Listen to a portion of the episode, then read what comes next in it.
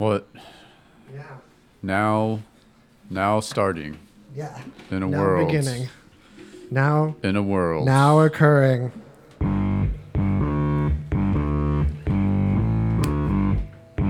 That's right. Yeah, season again. 4 We're back. That's season four excitement. You ready, Patrick? Oh yeah. You ready for that season four? Episode two. All right. I think the echo is gonna crack me up, and then just one day it's gonna get like ten years ago old. Yeah. Uh, That but might that might be a long long way off. You we just know. do it every other episode. nah, it's all about For it's now, all it's about when it makes though. sense. Oh, I could pull that down if I put it on this, but instead I put it here. All right, welcome, Patrick. Thanks for having me. yeah. Yeah, that's the, the the safe door closing on the vault of whatever was playing last on Radio Vegas Star Rocks. Now we're totally gonna open the submarine of learning. We're gonna open that learning submarine. The submarine of learning. Yeah, the submarine of knowledge that I call learning sometimes, because one hmm. happens happening with the other one. You know, one happens happening with the other one. You know, Yeah. that's what'll be on my tombstone. Yeah. All right. Let's uh let's just jump in with some uh you know this week. Oh, yeah. This week in meth news. 'Cause apparently there's a lot of that. Don't mess around, kids. Yeah. Uh, all right. So Oh man, the little camera for you came back like all of a sudden, and Oh, I yeah. wasn't expecting it. So we've got like a little. It's like a side view mirror. a little a little my my big head. Yeah, In the way. Nice. I'm not bringing this camera next week. It's depreciated. I like it. Yeah. You like the little fella? It's like ref cam. Yeah, I'm trying to be hip and like multicam switch. Oop, now that one's not happy. It will be. Don't don't worry about it, everybody. You so what's broke the it. first news right. thing you I would say talk we could about? play guess where this happened, but everyone already knows that it happened in Florida because, of course. Um, so, 'Cause dude. Of course. dude was arrested after allegedly smoking meth and holding his girlfriend against her will while he attacked their mattress. Oh man. Apparently, they're you know whatever hanging out, and he's maybe sitting on the bed. I don't know. Maybe they're getting busy. Who knows? And uh, he said he started to feel the mattress move, so he he started accusing her of cheating on him with the man in the mattress. So he locked both of them in the room, and then like took a bedpost and just started like gouging the mattress and ripping it open, trying to find the man in the mattress. Oh man. Don't mess around. like that's that's man, if that's not just a oh man. I was gonna say, are you sure this wasn't like Boulder Highway? Do you have a picture of that dude? Meanwhile, at the Royal Manor. yeah, I mean he looks. I mean he looks fairly normal. I guess maybe he has like a teardrop tattoo under his eye, but Eh. other than that, he looks uh, pretty. It's like a normal dude with a shaved head, I guess. I mean, you know, shaved head, teardrop tattoo. That's kind of standard Floridian. Yeah. um. So yeah, of course they arrested. Like while he was distracted trying to find the man in the mattress, uh, his girlfriend was able to get out of the room, and then you know they she called the cops or whatever, and they came and got him. But I love this line in the article. Um, he admitted to smoking methamphetamine earlier in the day, and deputies found a glass pipe in his possession. They believed was used for narcotics. Like, what else it is? Is it gonna? Come on, guys. Like, yeah, like, got to putty pussyfoot around with the language. Like, yeah, of like, course, that's what it's that for. be? Yeah. Like, come on. Just uh that's man, totally Okay, I the think meth move. I think that I broke the mainstream, but we're still on Radio Vegas.rocks for the record. But I'm restarting OBS for Laws breaking streams. Yeah. But hey, some people get that bonus chunk of news if Yeah. you're tuned into Radio Vegas.rocks or if you are, uh, you know, on YouTube or, or what's that one? YouTube was the one I was trying to remember. Yeah, you know that that YouTube. that small time. Yeah, mom and pop operation. yeah. All right. So okay, outside so of check uh, it out. Wait, hold on. Oh. Check it out. It's totally the replacement. You missed one news article, but check it out. It was the best one. Greasy conversation. It's happening again. I'm throwing away the throwing it away. You get a bonus article if you check out the the broadcast that was on YouTube for Radio Vegas.rocks because it's a perfect opportunity to remind you that Radio Vegas.rocks has a YouTube channel now too. Just search Radio Vegas.rocks, all one word. But don't go there without getting the app. It's a perfect moment to, hey, remind you the app, Radio Vegas.rocks. Find it in your app store of choice because if you sign up and you register on there, then you can win Aerosmith tickets. But That's not right. just like, not wimpy Aerosmith tickets. I'm talking those up close and personal Aerosmith tickets. Yeah, it's like a VIP treatment. It's going to be awesome. Yes. Yeah, do you, can you get like pulled up on stage and, and then be in the next music video that's dancing on stage? It's thorough. It's, uh, Maybe not that quite VIP, but still yeah, VIP. I can't right. guarantee how much stage dancing you're gonna get. Depends. If you if you come with heels, man, then then they'll hook you up. Damn. All right. Well, welcome back. We had like a tiny break. I fixed it. Yeah. Sometimes just the restarting is the answer. Yeah. But that's the thing. It wouldn't be season four if it wasn't like new beginnings. Yeah. Yeah, like trying hey, to push new things. Brian's here. Welcome, Brian. Brian? Koopman. Your last name is on my screen right now. Okay. So what's our next news Yeah. All moment? right. So You can see these news links and dive deep on our articles with us if you go to waz.lol and check out this article. It's got these links to it. You can news it up along with us if you want. I guess I said that. all right. So this one, more meth news. A, Oh yeah, we have like a meth section. This is my least favorite drug, you guys. Yeah. if, you, if you're doing it, try replacing it with literally any other activity. yeah. Literally any other activity. The- anything would be healthier for you. You could smoke pretty much any fabric you find in your house, and it's going to put safer chemicals in your body. You'll have less long-term damage if you pick the oldest couch cushion. Like the, you know, those wooden chairs, and you have those old cushions that used to have a floral pattern, Yeah, and now yeah. it's like only floral on the edges. You could smoke that like vinyl, and you'd probably have a more beneficial experience to your body. Anyway, going on. Yeah, so a an elderly couple in Australia, outside of Melbourne, just received a package. Oh, I want to see a picture of them. Is this? Is there a link? Yeah, they don't have a picture of them. There's just like a generic picture of a bag of giant meth shards. Is this the bottom one? I thought you said giant meth sharks for a minute, and I was oh, that'd really be excited and horrified at the Yeah. same time. Oh no! it's this like, is wow, the, man, the street sharks just really went downhill after their show got Yeah, canceled. This is the guy you were saying attacked the mattress because there's people in it. Yeah, yeah, Little tiny He mattress. kind of people. looks like a mattress stabber. Well, yeah, yeah. I like the way he's looking off, like he's still thinking of those little people. He's still dreaming of them. He's like, Well, it's like he's, he's- he's still there. He's kind of giving out that like you know that long lost look that like Yeah. someone like gives into the camera on a soap opera, or like the person behind them is looking like to the left, but they're somehow still having a face to face conversation. Yeah, or they're yeah. not even looking at each other. You're like looking past him. yeah, totally. Yeah, just like barely past. Yeah. Um, so this elderly couple just received a package and opened it, and it was filled with oh, here we go. tiny bags of powder. So, since they didn't order anything and received this package, they called the police and they determined that it was meth. Yeah. And- looks like little Superman's home planet. Amazon screwed up. yeah, right. So, it was 20 kilograms of meth, which is, That's a lot. yeah, it's like 40 something pounds, like 45 pounds or something. And then uh, in a town about 20 miles away, they found this dude uh, who was the sender, and he had another 20 kilograms of meth at the address where he was arrested. Um, so yeah, he was taken into custody, obviously, um, but that's a lot of meth to take off the streets. So Yeah, Good- good especially uh, especially in a, in a country like Australia, where you know you got a few major cities, but they're kind of spread out. yeah, there's a lot of like empty area and just like hot, hot, dismal places. The hot, and giant hotness. spiders, Yeah, surrounded by giant spiders and meth, giant spiders on giant meth spiders. One makes you see the other. Oh God. If you're bitten by the giant oh, spiders, you see meth too. It's, it's so if you're nice. bitten by a if you're bitten by a spider who's on meth, do Whoa. you become a superhero or just a tweaker? Oh, Super man. tweaker. Super tweaker. Yeah. That's like a super By villain. day, he's a weirdo from Henderson, but at night he becomes.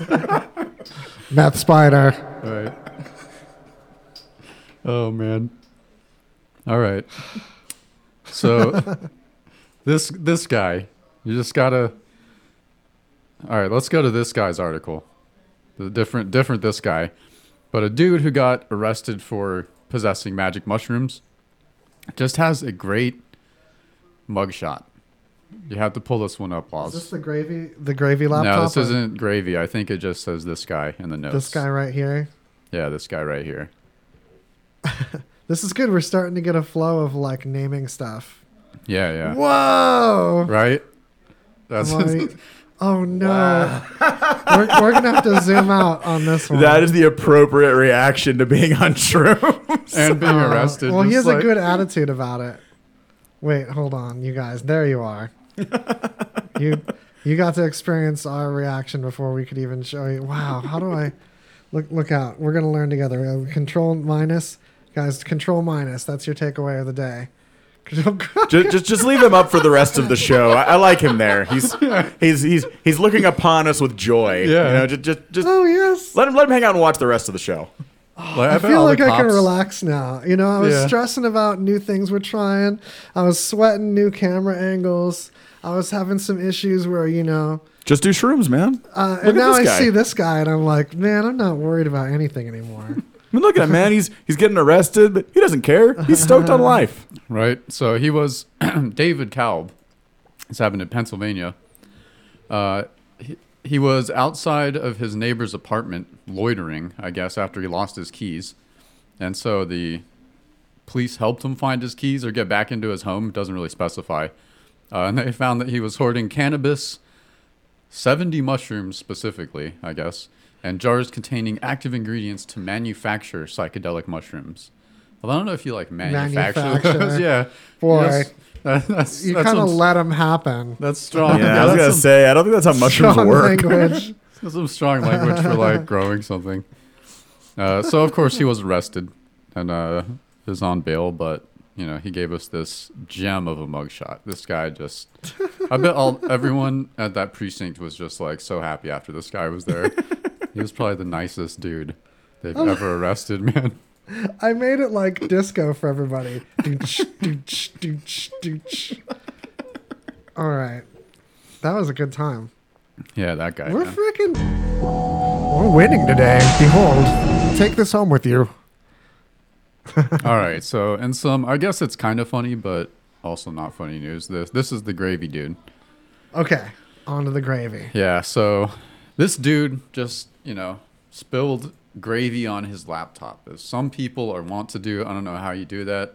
Maybe you just overload the KFC oh mashed Oh, no, potatoes. he looks like he spilled gravy on his face. He looks like he would spill gravy on his laptop. You know what I mean? Yeah, he does kind of have that look about him. Like, This looks like the sort of dude who like you know spills gravy onto his laptop and then like goes into like a drunken rage. right. Well, instead of a drunken rage, he took it to Best Buy to get repaired. You know, and just imagine like this dude walking into Best Buy with like a gravy-soaked laptop. you, you guys fix it? I had a, I had a Oh, crazy man. Thanksgiving party. This, for our audio listeners, just picture the man that most in your life looked like the word gravy. like when you think about gravy as a concept, and like who in my life, who is that uncle that just gravy like- was his middle name? Yeah, that's a good description. So anyway, uh, gravy at all costs. As the Geek Squad employees were uh, working on his computer, they transferred some files to a new device, and they found some child porn on there, and so of course called the police, and the, they picked the dude up, and he is now in jail on bond of fifty grand. oh yeah, he he can stay there forever. I'm yeah, cool yeah, with that. Totally.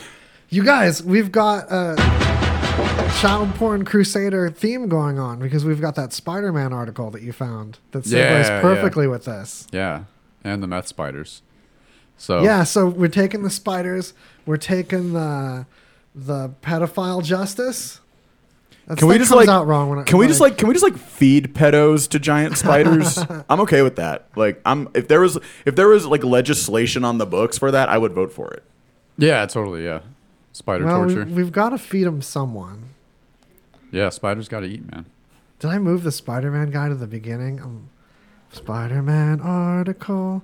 Come on. That's what I'm trying to find too. Oh wait, you know what? I'll find it with the right stinger. Okay. Yeah, so this story, I don't know where it uh, takes place in Santa Catarina. But anyway, so this dude just shows up in this public location, right? And then this teen, or this is what it, this is what it would look like to an outsider, right? And then this this teenager dressed as Spider-Man assaults the guy and starts beating the shit out of him. And then so Kudos for finding the news in another language, by the way. yeah, right. And uh, you know, police come and they they break it up and they find that the the kid dressed as Spider Man has like two pocket knives, two uh, collapsible batons, and some other some other uh, you know vigilante paraphernalia, I guess. And other you know, it's like why the hell is this kid dressed as Spider Man attacking this dude?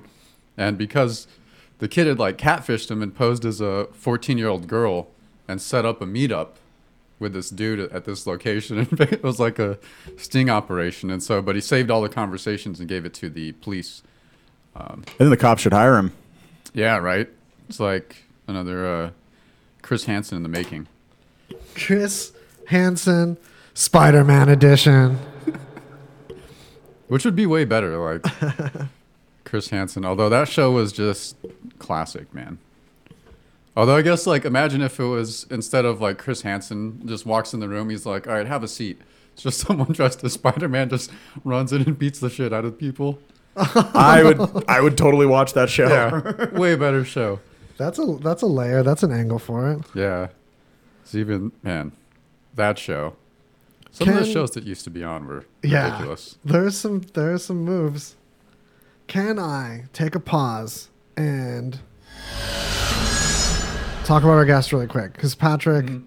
has a show on the station also that everyone should check out. What's the time span of it again? Uh, Wednesdays at 6 o'clock. It's Wednesdays from 6 to 9 Pacific. It's called Pulsar Radio here on RadioVegas.rocks. And basically, it's kind of a uh, deep dive into new alternative, punk, indie rock, metal, and hardcore bands where instead of just playing you like a song and then moving on to the next band, I usually will play like a few songs from each band and kind of go into a deep dive in between each song about, you know, what the band's like, if they're coming to town, kind of give you the history of them. I kind of want to make it like a really cool conversation with someone at a record store in show form. That's a really perfect way of describing what it comes off as too. I discovered a band called A Marionette, or A Marionette, or Marionette with an A in front of it, but all one word.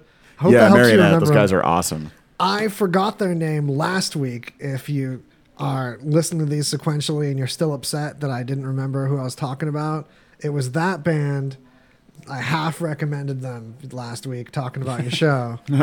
I was gonna say, That was uh, one of the takeaways. if uh, if any of your listeners want to check out Amarionette, they're actually going to be playing a free show tomorrow night at 172 inside the Rio with the Sinfully Hip, who's another really cool project. Um, but I would definitely recommend checking that show out because Amarionette's an awesome live band and they're a local band, and I think you know it's really cool. Like when you when you spend more time going to local shows, you realize just how much, just the sheer amount of talent there is out here. There's a ton of great bands out there. Yeah, there. there really are.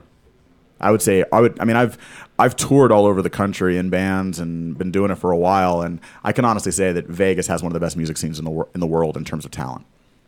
You heard it here, folks, and it's true. Shout out to Chris Vex saying we are looking lively.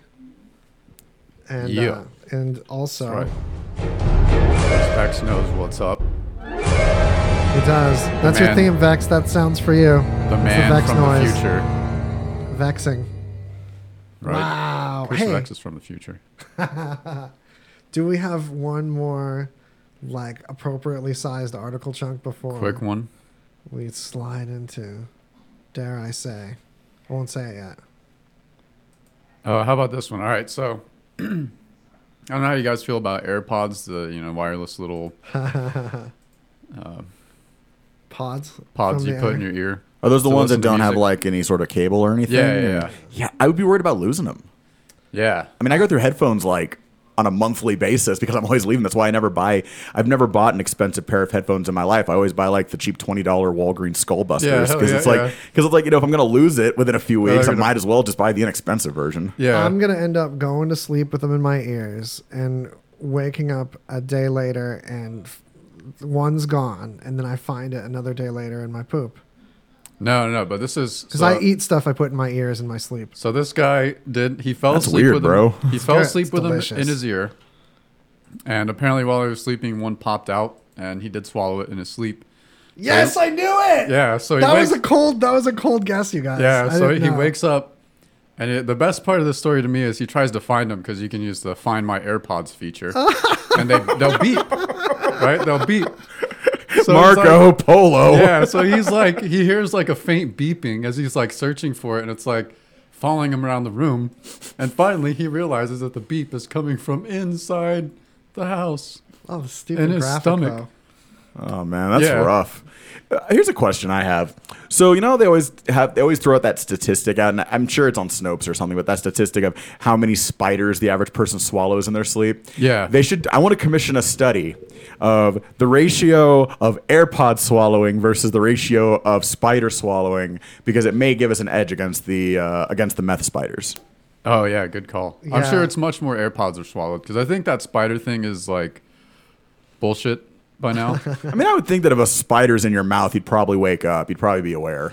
yeah, I mean some people are heavy sleepers, but little creepy crawlies on you, you know, Yeah, on your face. Eh, your body's pretty good about reacting.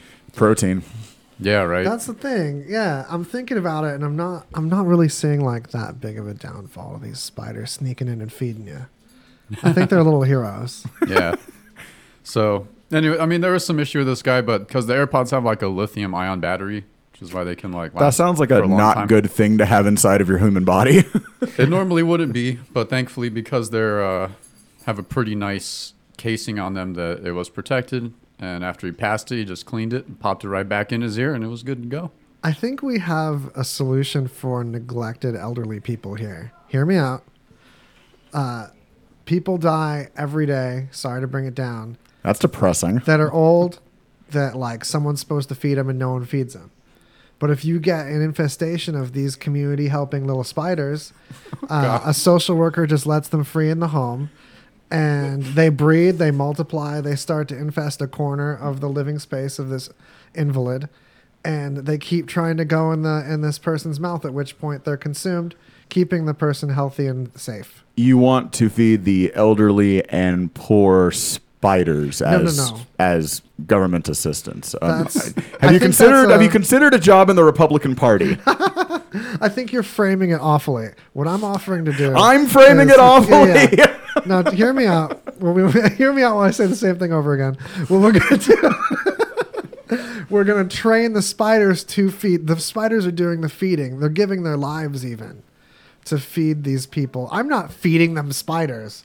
I am trading good, hardy, thick American spiders, thick with two C's, to go in here and feed these people to do the Lord's work. With themselves. That's right. So here's my Just question. though. like Jesus. But did. but what happens if the spiders end up eating all of the old people, and because they eat the old people, they gain their knowledge, and then they you. learn how to make their own meth? All right. You, Have you I- thought about this? I, the first part of that was blasphemous because the Lord's spiders meant only to fed to to cause one to be fed could not be the ones fed on the flesh of the of the helpy is how I What? say it. Yeah. Blasphemy. Are you quoting scripture? Spider scripture? Yeah, Yes. yeah. All, the, all those Spider Jesus. Timothy too, you guys. The gospel according to Charlotte. Oh man. Don't look up Timothy two. It's Probably be a messed much up. better book, I imagine. I don't agree with Timothy two. If anyone looks it up, I don't. You didn't hear it from me. I don't believe in it. All right. I'm very anti Timothy too, for the record. yeah, specifically that one. All the rest are you know, Yeah. not so anti, like half anti. the Timothy too, man. There's lots of stuff in the Old Testament I'm anti, but Timothy the second. okay. All right, we're at we're at that. Oh no, it's time! Yep. I'm so I'm so excited. Are you gonna make it happen? Is it time for commercial chug? Yes. Hey, realtors, are you looking for a missed new or unique way to sell that house or property? Bouncing Tiger Studios comes from creator Blaine Childer. How about an idea that you have for a new car or travel commercial? Maybe you're working on a movie that just needs some amazing aerial shots. With Bouncing Tiger Studios, you can get those breathtaking aerials along with some elegant edits with superb direction for that movie, commercial, or real estate property that you're trying to sell. If you can imagine it, they can elevate your production. Shot in 4K. Bouncing Tiger Studios lets you create with limitless possibilities. Bouncing Tiger Studios, they're just getting started. For more information, visit them online at bouncingtigerstudios.co or visit them on Facebook. Ooh. Bounce that tiger. Bounce him. Bounce. Got that roar. Ah. Hey Mario, thanks for hanging out. Hey, thanks for inviting me. Uh, who are we waiting on again?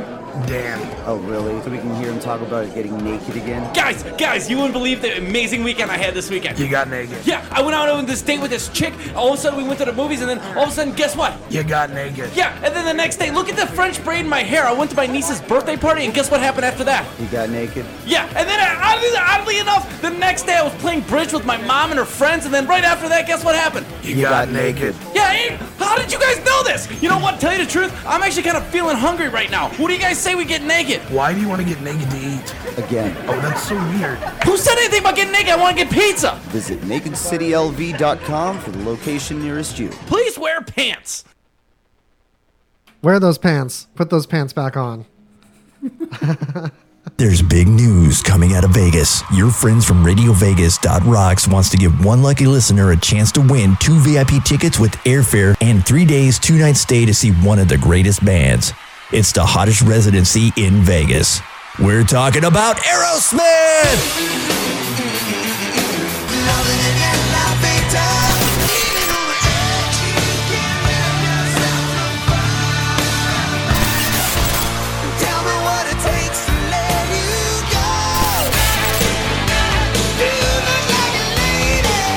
All you got to do is download the free RadioVegas.rocks app and register to win. All information can be found at www.radiovegas.rocks. One lucky winner will get two VIP seats on stage. That's right, on stage to see Aerosmith live, November 21st in Las Vegas at the Park MGM. Aerosmith and RadioVegas.rocks. It's real. If you're tuning that out, listen back up because all you have to do is get the app, and then there's uh, you register your email address, name, and phone number. We'll only use the phone number to let you know you won, and that's all you have to do to make sure that you could possibly be one of the folks that gets to have Steven Tyler's sweat flung at you. I'm legit super excited for this contest. I mean, Yeah, it's the so- biggest thing we've ever done contest wise. We've given away all these magician stuff and all this stuff before. Yeah, and I'm really excited, especially because, like, I mean, especially being just a fan of the band growing up as a kid. I mean, the first cassette I ever bought was Pump by Aerosmith, so I'm super Nice. excited for this. Sweet. Hell yeah, welcome back. You're listening to the Greasy Conversation Talk Show. It's on RadioVegas.rocks. Mention RadioVegas.rocks to all of our sponsors for magical things to happen. All right. This one. Uh oh.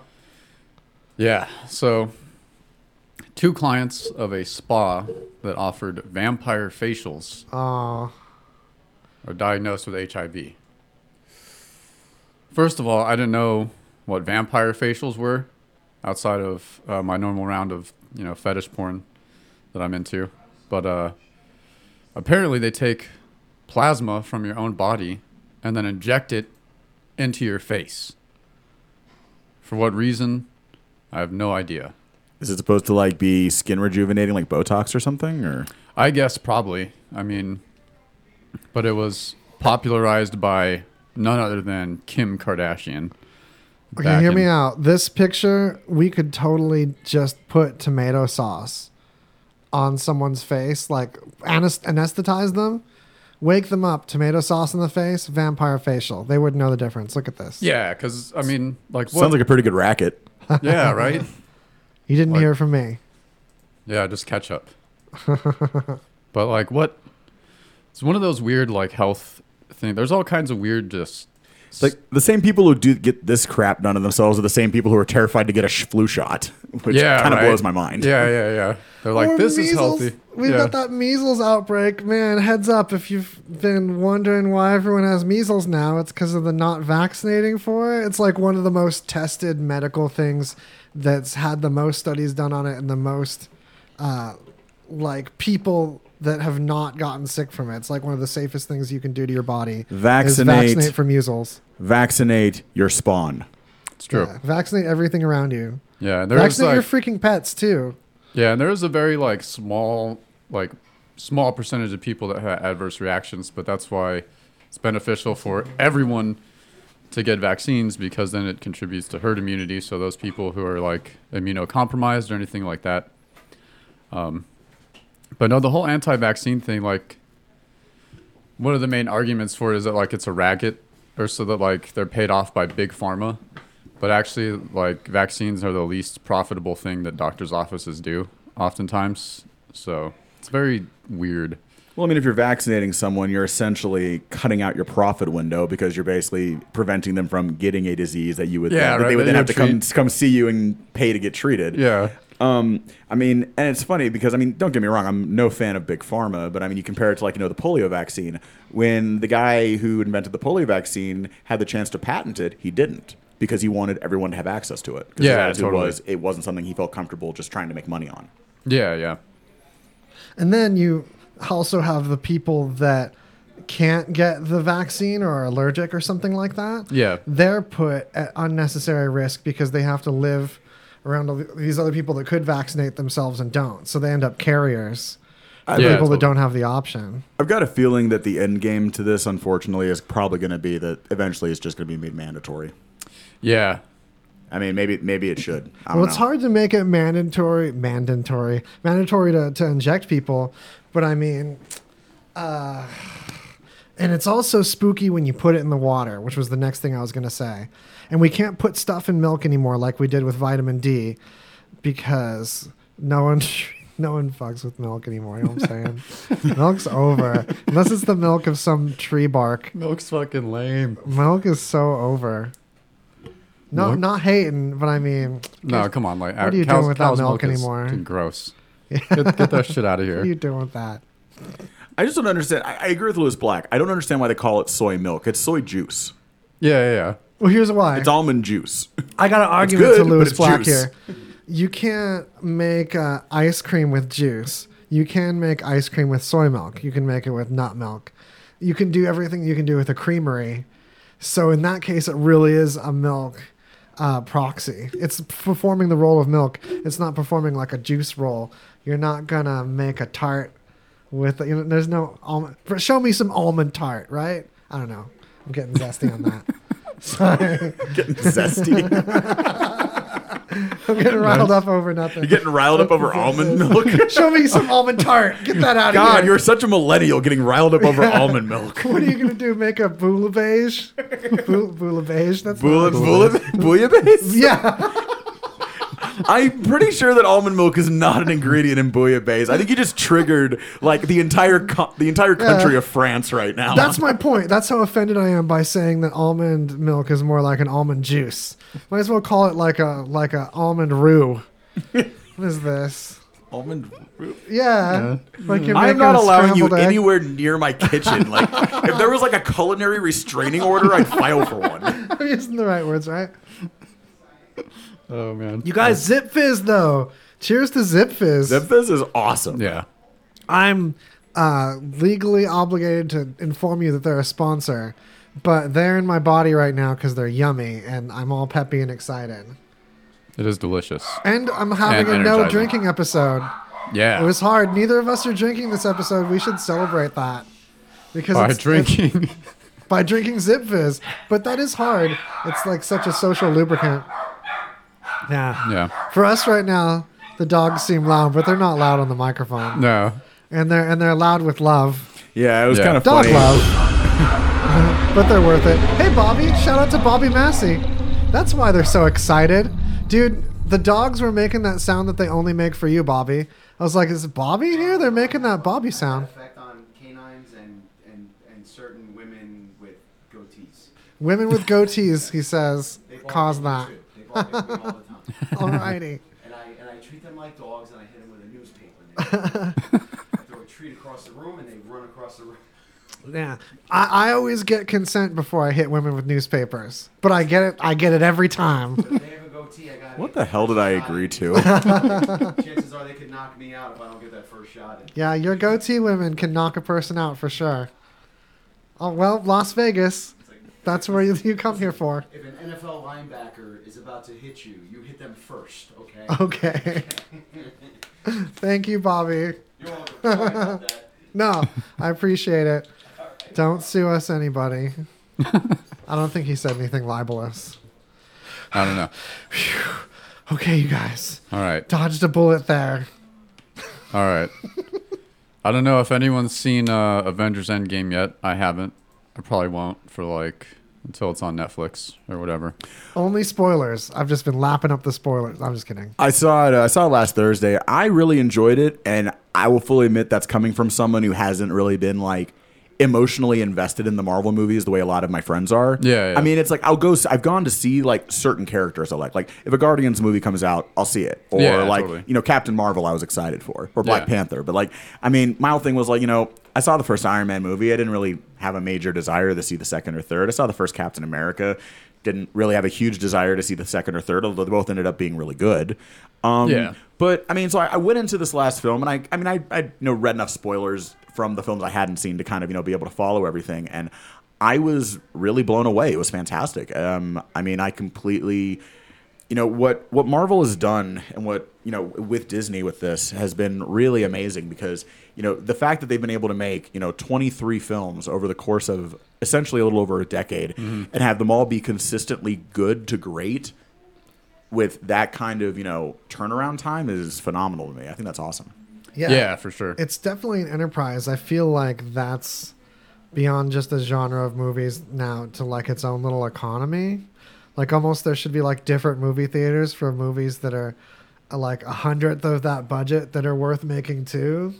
And like we should charge like a smaller amount of ticket price dollars. You see that a lot in like sub economy. That'd be cool. You see that a lot in uh, certain uh, major markets. Like, you know, if you go to like LA or New York or Seattle, you'll see, you know, you'll have those little boutique theaters that maybe show cool indie films. When I was living in LA working at the Viper Room, there are a couple of theaters in my neighborhood that I used to go to oh, cool. specifically for that because they'd bring in a cool anime film that wasn't going to get a mainstream release for like a week. So I'd have a chance to go check it out or something. And I really, really enjoyed that. It's, I think it's a lot harder to do that in, you know, any sort of suburban market just because you're essentially dealing with, you know, people who want, you know, I mean, at the end of the day, there's a reason why why you know Endgame is on five thousand screens, and you know a lot of art films are on like five or six, is because Yeah, yeah. that's just where the demand is.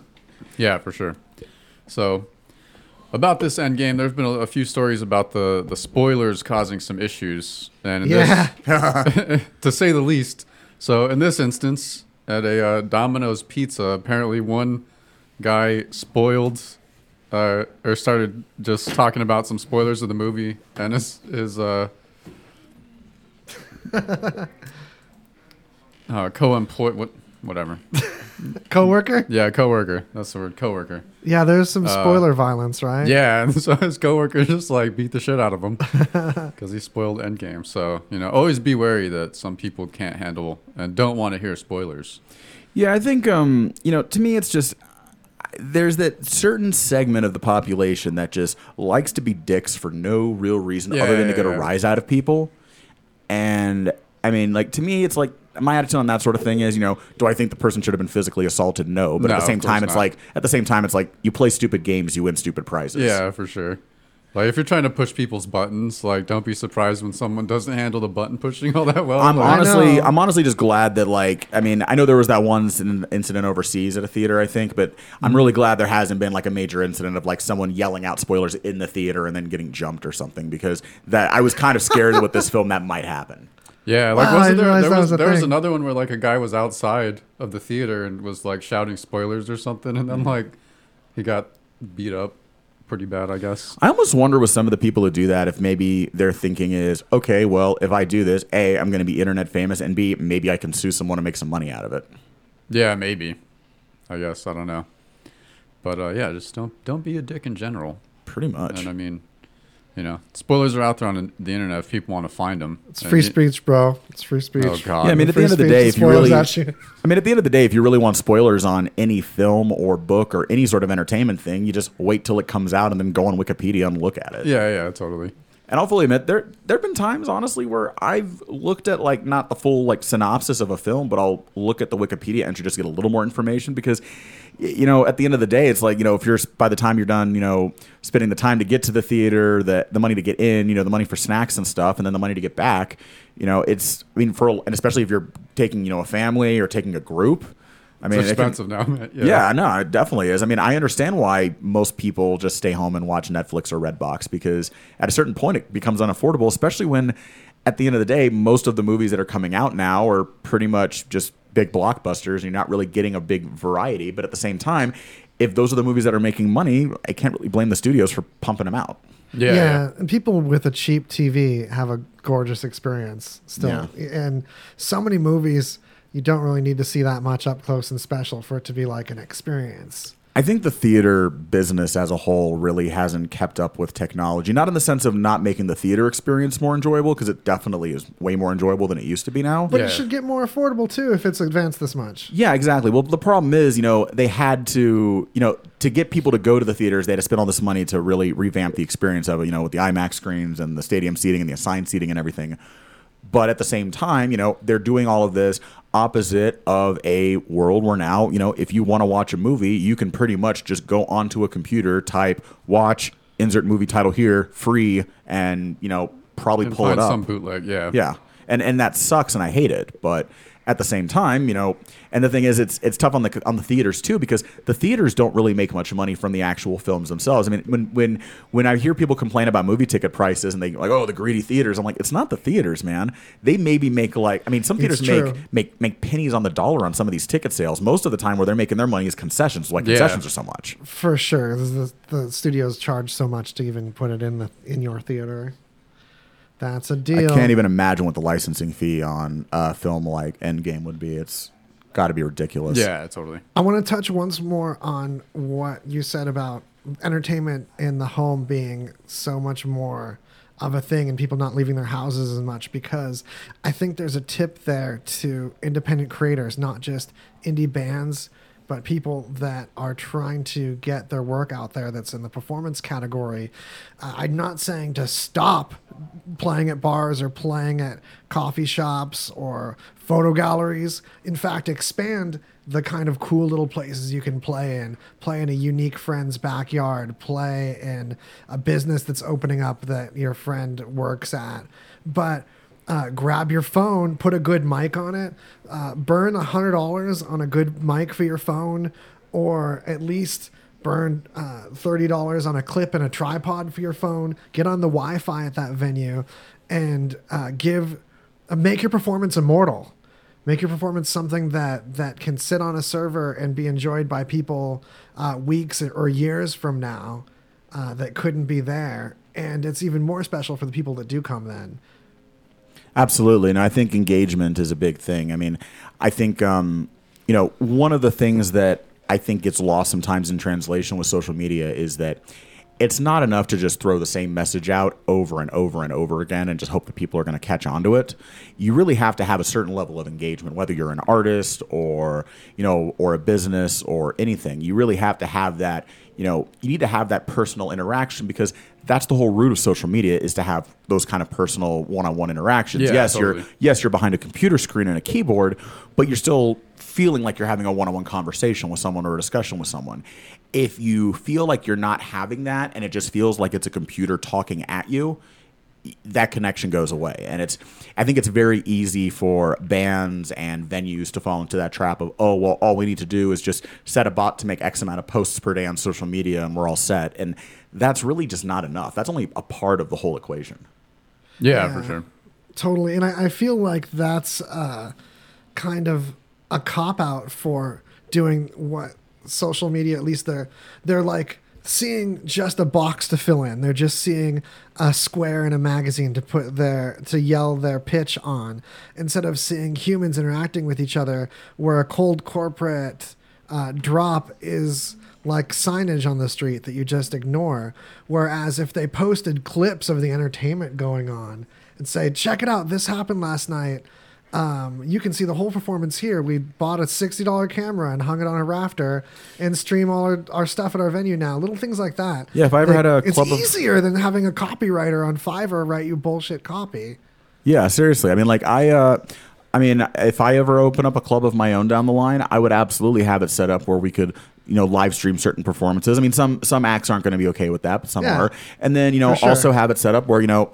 I would have it where you know we'd have like a, a video of a song from one of the bands. You know, Yeah, like, a human thrown up takes a online, clip you know. and picks it, posts it like an actual Yeah, that's that's human enjoying something. Yeah, I mean the thing is, you, a lot of and also people don't go out as much, so you have to really be able to show people, Yeah. not just promise people, but show them that they're going to have a good time if they choose to go out to your place. Yeah, for, sure. And I think a lot, or to your band show, or to see your exhibit. And I think a lot of artists don't really. I think a lot of artists and a lot of businesses, especially, don't get that. They kind of have the attitude of, "Well, I made this thing; it's really cool, so you should just like it."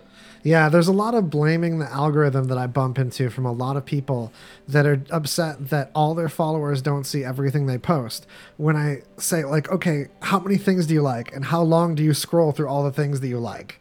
You scroll through like your handful of family and maybe catch a couple of the dozens of pages you likes posts. And uh, it's uh, if you're just posting and one of your posts doesn't get a lot of people's attention and you're not willing to throw Facebook like $3 to boost it, which isn't that big a deal compared to what like things like ReverbNation would charge. Oh like yeah, I mean uh, that's I mean, and the thing is, don't get me wrong. I mean, I, I I pay for advertising every month on Facebook and Instagram, and I find it kind of annoying. I mean, I think it's annoying that I'm having to pay to advertise to people that already are on my list and already are subscribing to me. But at the same time, you know, it's realistic knowing how few things that they like that they're going to get notifications from in their day. Yeah. How how how much their attention span is for the things they like. Yeah, I mean, your average person spends, you know, X amount of time, you know, per day, you know, scrolling on their phone. They're usually doing it while they're bored and distracted. They're not doing it because they're specifically trying to seek something out. But they're pre-qualified too. It's someone that already liked you that's then seeing that ad, so it's like not something unsolicited either. It's just Exactly. prioritized. You're just paying to prioritize something. It also makes you pay attention to the quality of your posts too. You're just throwing money away on your baloney reminders, Uh, as opposed to like a real solid like this is a cool thing that you were already liking. That is one thing about Facebook that I do like. I do like that they will tell you outright if, if something if something is performing better or something's getting a more visceral reaction, a more visible organic reaction because that that way you kind of know, okay, maybe this is something I should pump 5 or 10 bucks into advertising. Thank you, because Yeah, that's a huge tip going to this. Because when I posted the po- the posts that were more advertisement and thick with stuff I wanted everyone to know, those were a waste of money and got a tenth of as many uh, interactions as a post that people already liked. That was already like a good audio clip or a, a clip of a show, something that people are already liking and valuing. I boost that, and it trickles down. They if they care enough to like that thing I boosted because I actually gave them a nugget of candy, um, then they're gonna care enough to look at the other stuff that I posted links to nearby anyway. I gotta, I gotta trust people to be smart enough that they'll find the stuff I want them to find if I if I give them candy first, and boost the candy. Boost the candy. oh man, we've got some thick news in a commercial uh, on the horizon. Do you have one that you're? I do steering have a quick one, yeah. Okay. So I don't know if anyone saw, but the Sonic the Hedgehog movie trailer dropped. and it's uh it's pretty silly. Oh no, I want to show the the two Sonic.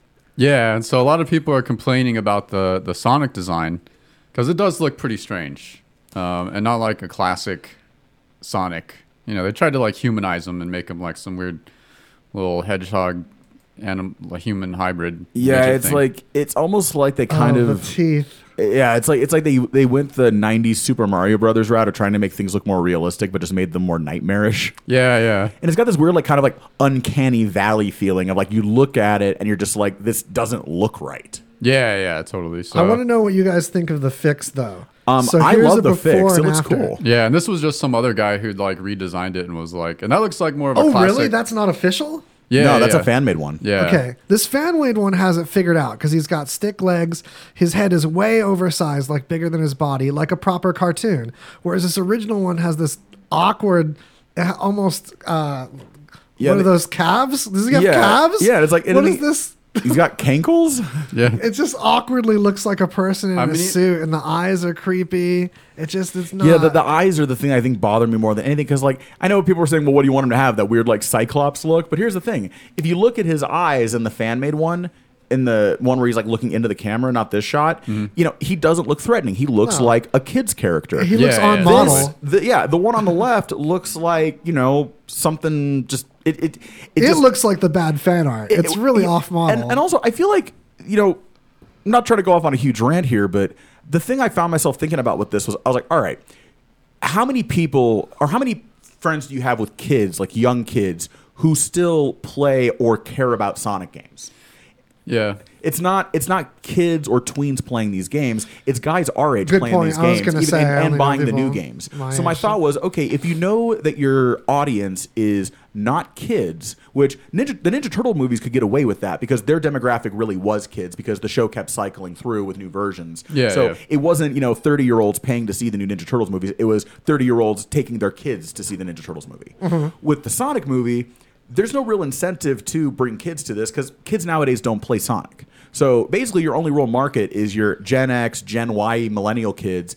And why would you not give them what they grew up on? If you, they- they're the exact sort of audience that's going to shit all over something like this if it isn't what they want. Yeah, totally. And they did. And uh, yeah, because you can't give a cartoon human proportions and not have it really creepy. and they did say they are going to change the Sonic design before it's released. So people bitched enough that they're like, "All right, we fucked up," and like, Well, I mean, they spent eighty-five million dollars on this movie, Yeah. and I mean, the thing is, the movie comes out in November and basically has been turned into a meme now. So they ha- they don't have a oh, choice; they baby. got to fix it. render yeah. it again. Just render it again. Yep. Change these dimensions. Just throw it through the, the meat grinder one more time. I just and like and like the, the teeth. What the? F- yeah, yeah, the like teeth, it's like it's like it, it looks like he has dentures. It's so weird. yeah, and it's already spawned like the Jim Carrey carrying the the movie memes, which is which are pretty great. and to be fair with you, like I mean, don't get me wrong. Like I mean, he was funny in the trailer, but my immediate reaction was I was like, okay, it's Jim Carrey as 1995 Jim Carrey. Yeah, with yeah, a yeah. mustache. Like Yeah. I mean, I, and don't get me wrong, I'm sure he's probably going to be the best part of the film, the same way that Dennis Hopper was the best part of the Mario Brothers movie because he looked at it and was like, "Well, this is a piece of crap. I'm gonna have fun." Yeah, this picture is so fun to run into right now. Uh, good or bad, that I just feel like it's making my day. Hey, can I bring up one more before we go into the commercial chug? Yeah, yeah. That um, some might want to linger on this one, but I have one major point to make. And I also would like to point out with this one that it's another one that was also featured on Rogan. Like three of the news articles you brought up uh, and put in our thing after they're already in our thing. I was listening to uh, Joe Rogan's podcast with. Um, Oh, it's like the second to last one. Like Jamie brought up three of these like in a row. Oh, really? yeah, uh, but to Those our biters. credit, I have to say, brag, and I want you all to share this greasy conversation joy with your friends and neighbors because of what I'm about to brag to you about. But two episodes ago, we brought up like two news articles that were then uh, brought up on Joe Rogan, but like a week early. Like we totally scooped him. We scooped Rogan, you guys. Yeah. scooped him. if so anyone, all right, before the uh, if you want to be a, a Rogan scooper with us, then join Greasy Conversation and also the Two Clueless Dudes talk show right after ours. Also is joining our format of pure, luscious, stimulating talk, but like that juicy talk that's like gonna scoop folks. So be a scooper with us and tell your friends. All right. And But, uh, if anyone if anyone wants some nightmare fuel, you should check out some uh, Sonic fanfic. Oh God, no, no, no, no, no, no, no, no, no, no, no, no, no, no, no, no, no, You guys no. already know what The it's face that launched a thousand furries. yeah. Oh boy. Oh man. So I, uh, on that note, I'm talking about the spy whale. You might have heard about a, a whale accused of spying for Russia that was found off the coast of Norway. But check it out. So some think that there might be like a listening device that was attached to this whale at one point. The whale was found just with a harness. Some think that the whale was trained by Russia to go to a boat and then the the payload would detonate when the whale found a boat it was trained to find. Uh, the the whale was tugging at stuff on the boat. The whale came to them like they had candy and was biting at ropes on the outside of the boat. Like this, so this whale was trained to go for boats and go for people. But here's what I find suspicious, and this is something that I think is going to drop on this in the future. Uh, if you take a look at this uh, whale's harness, they show a close-up picture of the harness, and it says uh, St. Petersburg on it. It's like whale harnesses of St. Pete. Okay, Equipment of St. Petersburg. Equipment St. Petersburg. But not only does it say this in English, not in Russian, but look at this font. This is like a sans serif font. It's not like a serif font like China uses when they do English. This is like a font we use in America. This looks like the Stamped one of- plastic. this looks like one of the lamest attempts at like a fake news story that I've ever seen. Right? it's like someone was like, "I'm just gonna troll the crap out of the news by like coming up with this conspiracy theory." yeah, doesn't this seem like a um, false flag to the max? Totally. I mean, like, yeah, like I said, I mean, it, it's it's. It, it, I mean, Does, yeah. This is does Russia ridiculous. make so many whale harnesses that they, they want to make sure that they're accessible to a worldwide market, and they, so they have a only English in their Russian whale harness logo, and this harness looks like it was made for harnessing shit to whales, and that seems like an American company. America's the kind of economy that you can open up your whale harness business at. You know what I'm saying? You can have weddings only cupcakes. You can have whale harnesses. Seems like a very niche market. Yeah. That, this this harness is American as fuck, you guys. Look out. Yeah, totally. See, I was gonna say it's like maybe maybe this is like St. Petersburg, Florida, declaring their intention to defect to St. Petersburg, Russia. Yeah, this is Oh. a Florida whale harness. And this course, was probably a research whale. And that stuff's not documented with Norway. Norway doesn't know what our whale researchers are doing. Yeah. Whales get around, and I really don't think Russia is so evil that they're plant that they're like training whales to blow up stuff. They've got missiles that are like they've got some good missiles, you guys. I'm not gonna like fearmonger here, but they're way better than some shit strapped to a whale. Training whales to blow up shit totally sounds like something that a meth head in Florida would think was a good idea. Yeah, Yeah, that's it- it sounds way more like- probable. Or, or like an American uh, government agent that's very bald would say, "No offense to bald people, this person's bald due to evil." That would like, come up with this like, uh, I don't know. I'm, I'm, I'm talking like the whale's a plant. Like we Americans put this whale out there with Russian stuff on it so that Norway would find it and blame Russia. That's a little bit more. Less likely than this is just an American research whale. Yeah. So whatever whatever thing that controls the weather was strapped to this whale, we'll never know. All right. Is it about that time? It's about that time for commercial, Commercial chug. chug.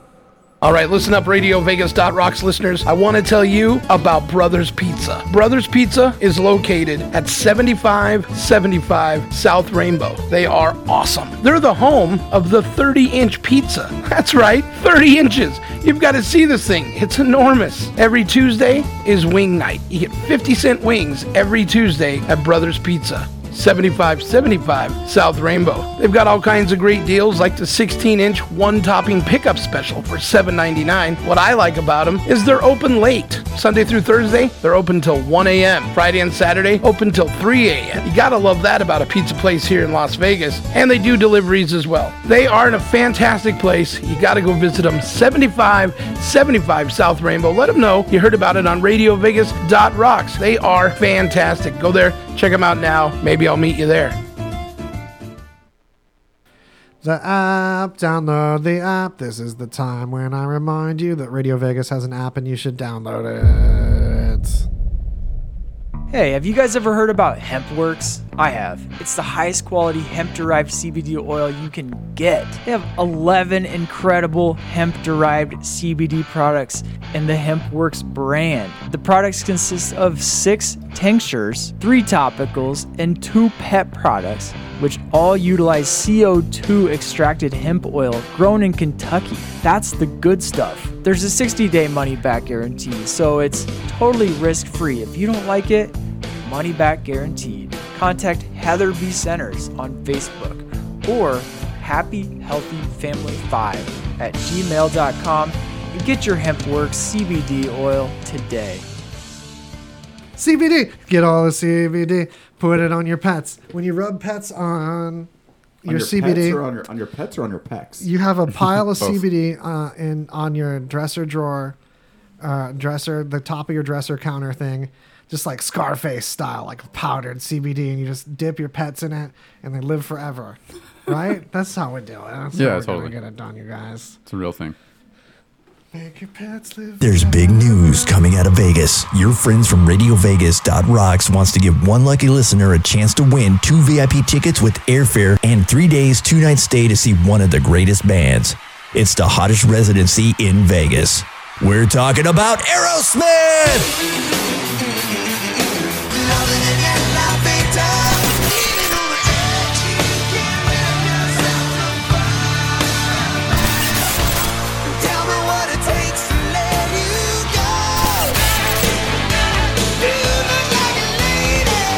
All you got to do is download the free RadioVegas.rocks app and register to win. All information can be found at www.radiovegas.rocks. One lucky winner will get two VIP seats on stage. That's right, on stage to see Aerosmith live, November 21st in Las Vegas at the Park MGM. Aerosmith and Radio Vegas. Rocks. Yeah, it's probably like my favorite Smith. Easily. You guys. Yeah. Easily. Even more Definitely the best Smith. notorious than Joseph Smith. It's Aerosmith.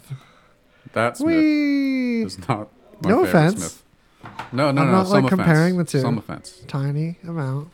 All right, so good news for us here in Las Vegas.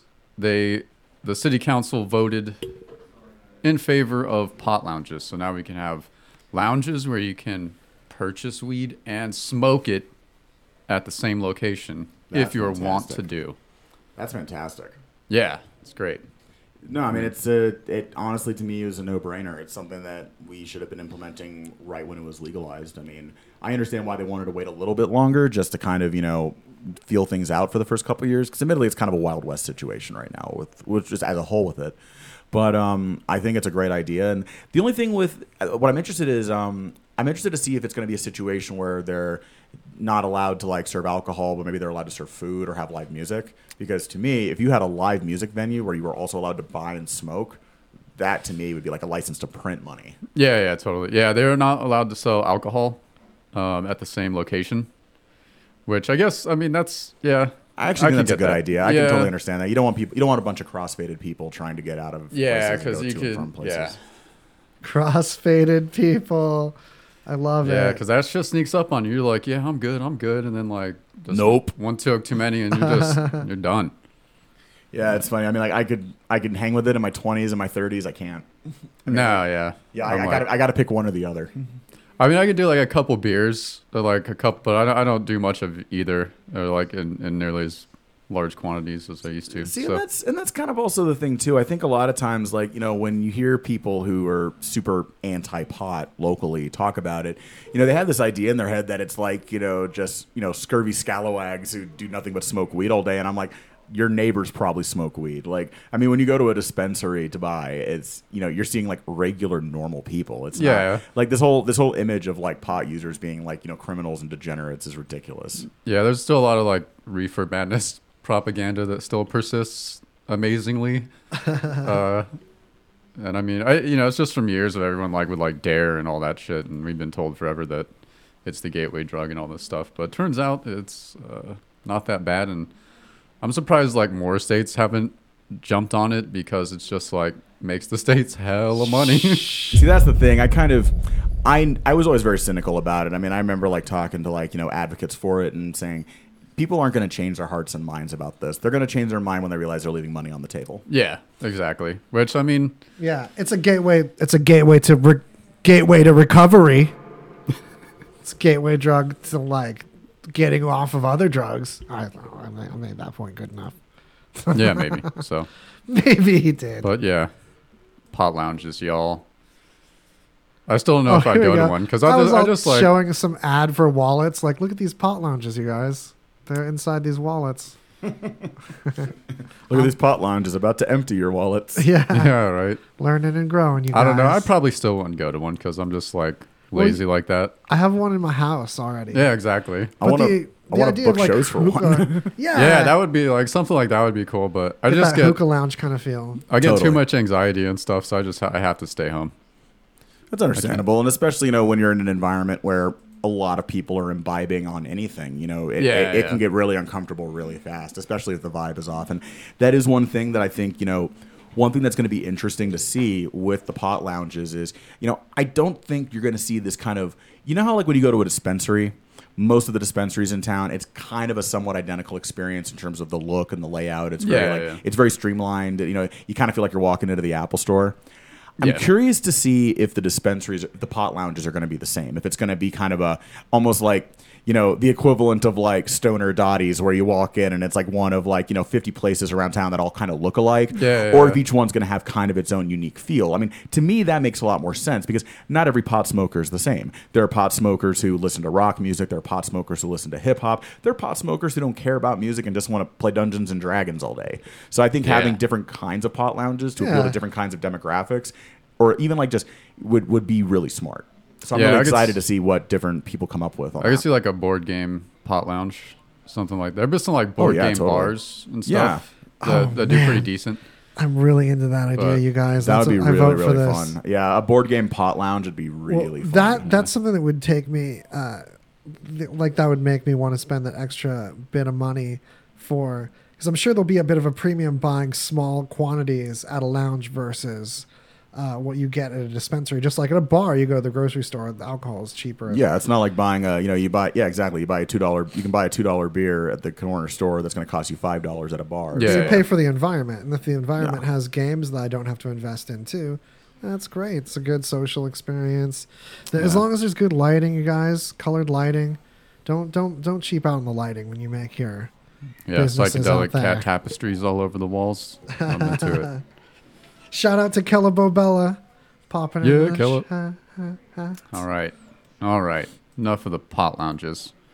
All right. So, this researcher from Oxford University says that having to wake up and go to work before 10 o'clock in the morning is one of the most common forms of torture.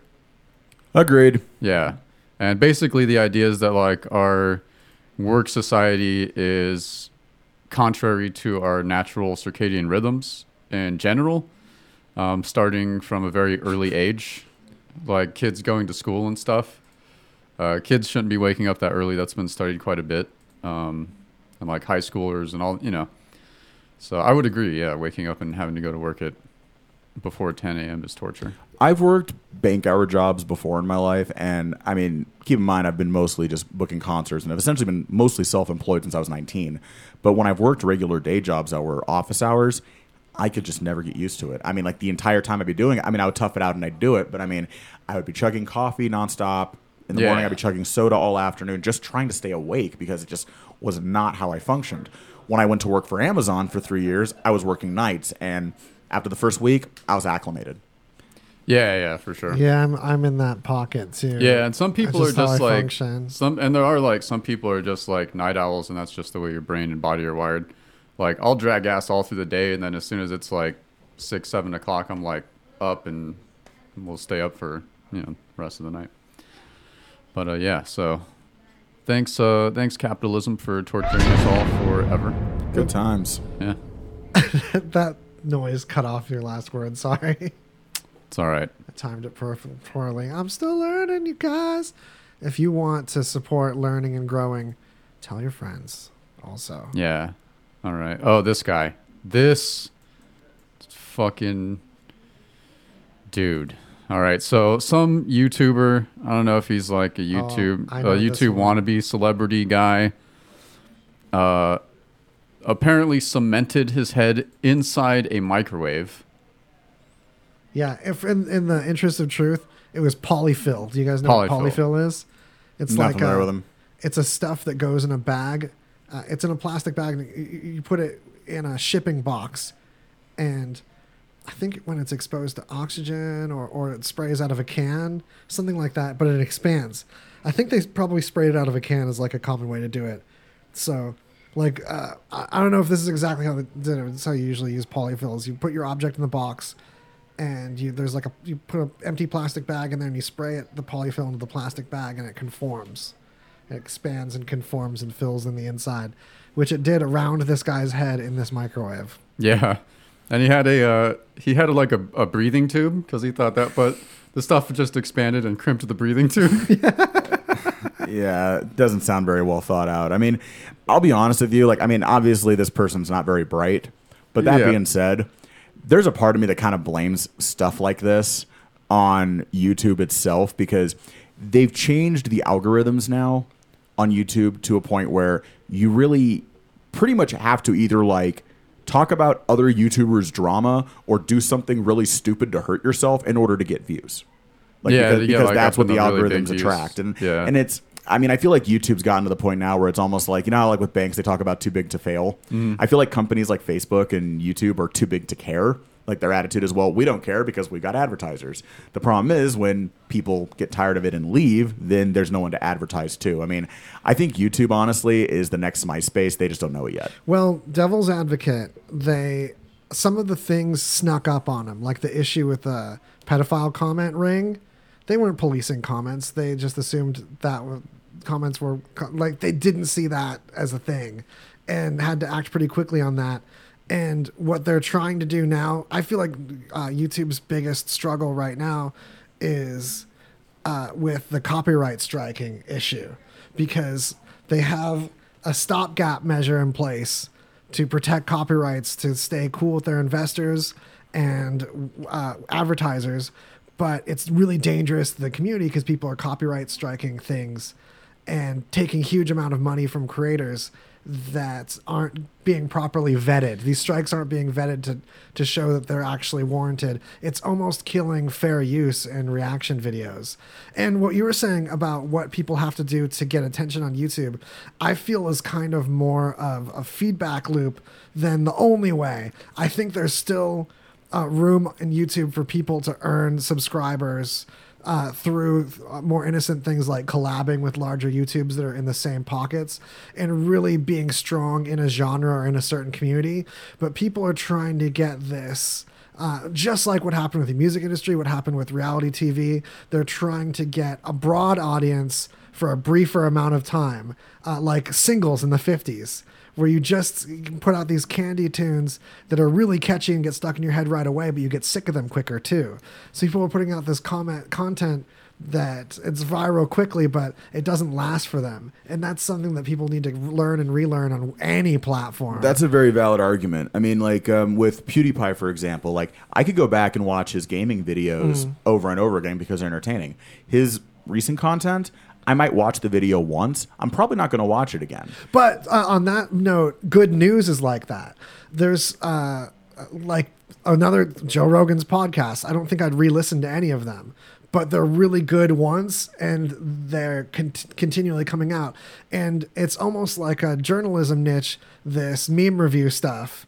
Because I really like it, but like you said, it's not very rewatchable. But if he's continuously outputting it, then it's appropriate. I don't mind continuously consuming. I actually prefer that because I don't rewatch content much to begin with. Yeah, and I think so. It I- fits me. I think, and you know, and that's a very valid. That's also a super valid point. I think a lot of times, you know, I think a lot of it comes down to how people want to consume entertainment. I Mhm. mean, you have a lot of people who want, you know, that instant gratification. You know, you know, pop culture. You know, boom, boom, rapid fire form, and Yeah. that's totally fine.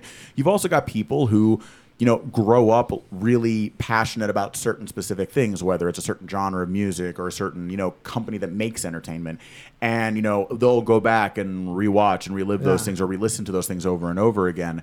Um, and, and you know, and that that may even also be kind of a generational thing. That may be. I mean, when I talk when I talk to kids now about what they want out of entertainment, most of them don't really care about having a wall of stuff. Like they don't care about having a wall of knickknacks and bric-a-brac in their in their room. They just care about having access. They don't really care about having a bunch of stuff. They just want to be able to go in, enjoy the things they enjoy, and get out. And supposedly, in the long term, that's better for the economy because a lot of people were afraid.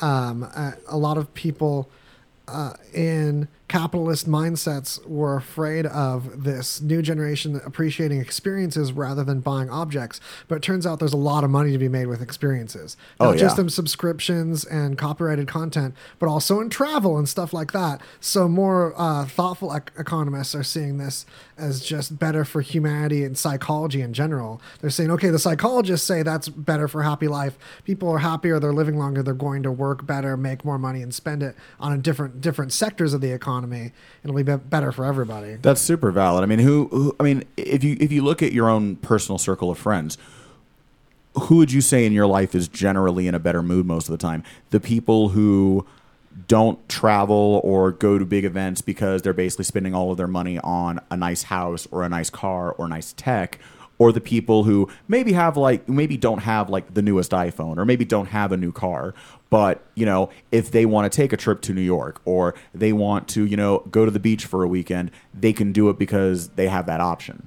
and you know and obviously you know finances play a huge factor into it and people's work schedules and everything but Yeah, totally. I, I think that you know what I've noticed definitely is the pe- a, a perfect example of this is when I worked at Amazon. The people I knew at Amazon who were the most productive and the happiest were the people who you know basically spent their free time you know traveling. Like I had a buddy who worked there who you know on a weekend he might go to Atlanta or he might go to Chicago or he might go to San Francisco for the weekend, and he was always productive, always in a good mood. The people I knew were basically every dime they made was going into a car note or going into, you know, like, you know, you know, paying off the jumbotron they had just bought. they were the ones who were always in a crappy mood and not wanting to work. Yeah, Yeah, for sure. Another note on formats on YouTube, I feel like uh, there people can have a diversity of taste across generations to where both young people and old people can also still appreciate videos that take longer for the creator to create. Uh, and are more produced but more timeless or, or more historical. Like a good example would be ColdFusion or Veritasium or any of the science video channels that um, will have like a good week that goes by before they post. But when they do, it's something that they really put time into as something that's like a valuable reference. Some of a my, real uh, article. Some of my favorite YouTubers are people like Fredrik Knudsen from Down the Rabbit Hole, who maybe posts like a video a month tops. Awesome But it'll be like, but it'll be like a thirty minute, sixty minute epi- like deep dive. Like his newest video is about um, the uh, the the hurdy gurdy, the uh, you know Uh-huh. the instrument from like The Witcher and stuff. Yeah. And I mean, I, it was one of those things where I mean, I'd always heard that tone in movies and stuff over the years, but I, I never knew what exactly made it. And he just he owns one. So the first ten minutes of the video is him showing you how it works, playing it, and then explaining the history of it. And Hmm. that's the sort of video that I will just put on while I'm you know making dinner or Yeah. smoking a joint or whatever. Yeah, yeah. Because you know those are the sort of things that I find very very entertaining. Wang Tales from the Internet is another one uh, that you can look up. That's a, that's just like that one you mentioned, channel wise, as far as going deep on on stuff.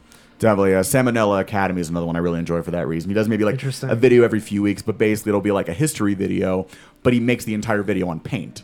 Oh, so it's, it's fun. super funny. That's awesome. Yeah, so it'll be like a paint drawings of like, you know, he'll do like a thing about like the history of like Tarrare, the guy who literally could eat everything and anything.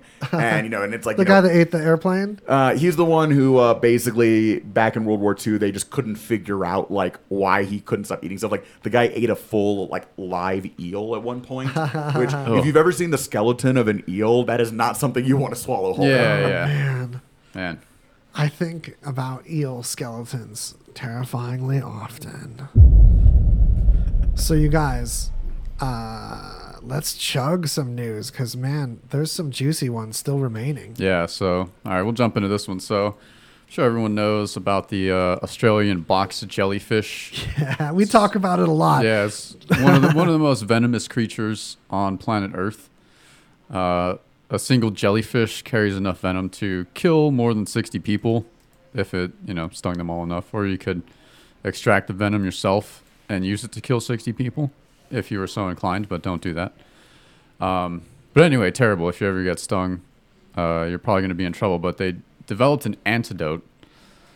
Um, finally, but the way they they did it using genome editing, uh, in some like sciency way, but they just kept like applying this venom to um, human cells and then just like switching off certain genes, and they just like went down the line and kept doing this over and over, and they finally found That's fascinating. um, like a gene that actually stopped the action of the venom on the skin. So like if you get stung, you can apply this and it'll stop the burning. It would It'll- have to be a vaccine though, because vo- Box jellies can kill like you it- within minutes.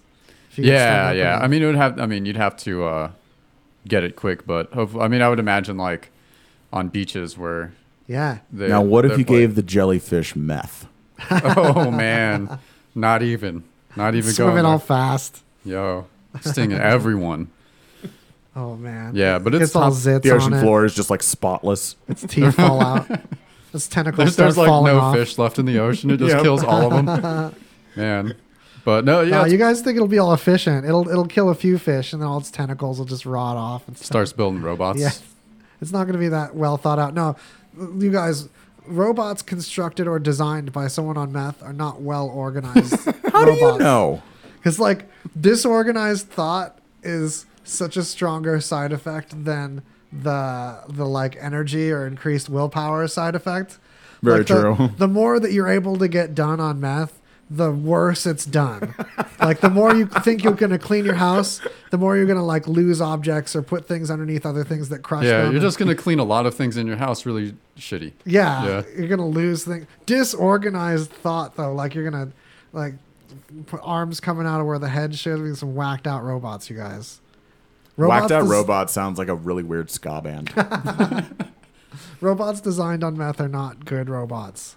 That's my takeaway for That's you That's the quote of the day. Yeah. That's the quote of the week. That's right. Right. Take Nice. that home. So, all right, let's let's uh, let's dive into the old commercial chug a couple minutes early here and just get it get it on out of the way. Get it on out of the way. My list. All right. Commercial chug. Hey everybody, Crazy Jay from the Rockin' Comedy Show. There's a lot of talk right now about new year, new you. What about new you, old car that needs to look new? If you've been listening to Radio Vegas.rocks for the past couple of months, then you know all about Angel Wax and how amazing this product really is. We've been telling you about it, people have been buying it, and it's only gonna get better. So what do I mean by that? How about Tommy Davis, the man behind Angel Wax? He's getting ready to start an invasion. An invasion you're going to want to be a part of. This is where they're going to travel across the country doing public hands on demos, and they're going to bring the brand out to more people in the public eye, and more people are going to know about it. That means more beautiful looking cars on the road. Angel Wax, check it out online, check them out on Facebook. Order yours today. Mention RadioVegas.rocks. You're not going to be disappointed. If you're a car buff who loves to spend the weekend or a lot of time detailing your car, you need to get all products from Angel Wax and you need to order them today. Yeah! Woo woo! Commercial chug time. Get it and learning. You guys love tacos? I do. I do. Okay, right? Love Yeah. tacos. That's my care- spirit animal. I don't care what gender you are, or you know, we just we love tacos, right? Sexually identify as a taco. Yes, whatever, man. but you know, since we all love tacos, we all need to know about Pinjay's Tacos. And do you know where it's at? It's 9205 West Russell Road. It's an awesome place for lunch, dinner, or both. Here at RadioVegas.rocks, we love this place so much that if you mention us and order a blood orange margarita, they will give you a free gringo taco. What? Free gringo taco? Yes, that's right. That's what I said. And you know what else? It's like, okay, you're like, well, I don't really feel like driving over there. They have two locations, bruh two fucking locations. But you need to get in on this deal. You must visit the Russell location. I mean, yeah, that's where you gotta go for the free gringo tacos. But I'm just saying, you know what I mean? If you're just like, I don't have gas for that, but I have money for tacos, just go to the other one. But yeah, Pinch's Tacos, because who else doesn't love tacos, man? Yeah. Oh, hey, by the way, Dude Wipes has a new deodorant battery, bot, new deodorant battery spray. no, for reals though, it's a body spray to put on your body, and it's made by Dude Wipes. And this Chi Town night situation, it's like a really pleasant odor. We were spraying it all over each other last week, and we were glad about it later. I, I felt sexy. I don't know about the people around me, I think felt like I was sexier. Dude wipes. I will say this: I really, really like that spray because um, the other day I tried some, and you know how like most body sprays just have that immediate like overpowering like mushroom cloud effect. Oh Yeah, yeah, yeah. this isn't like that. It's way more subtle. Yeah, it's, just like clean and it just yeah, it's just like a nice clean straight scent, and I really like that. it It's feels awesome. like it's pulling stink out of the air more than adding too much of its own. Pretty much. I mean, like, I mean, I think everybody remembers, like, at least like our generation remembers, like, you know, when Axe first came out. Oh, yeah. And like, you know, like sophomore year of high school, you're walking like, you know, to class, and all of a sudden, like, you'd have like a group of like four or five like Axe bros walking towards you, and it'd be like just this cloud of like napalm and pheromones coming at you, like right at the Valkyries. like it was knocks you horrible. out. It Yeah. wasn't like the commercials where a bunch of chicks were stuck to them or anything. They, no, no, no, no, nothing like that. Just uh, ambient dirt only was stuck to them. yeah, this is not Axe body spray. The the the non Axe alternative. No, dude makes great stuff. Uh, the wipes, these, they make really awesome stuff. Dude wipes, Really wipe your dude. Dude wipes like you're doing. You know what? I don't like those energy drinks that make you all of a sudden talk like this. That's why you need to try all natural Zipfizz. Drop a little Zipfizz in that H2O, you're ready to go. Up to Mount Charleston, maybe hit the craft stables, who knows? It'll help you get through that 9 to 5 day. Just visit zipfizz.com and use the promo code RadioVegas.rocks. Zip Fizz, zipping and fizzing, fizzing while you're zipping and fizzy while you're zippy.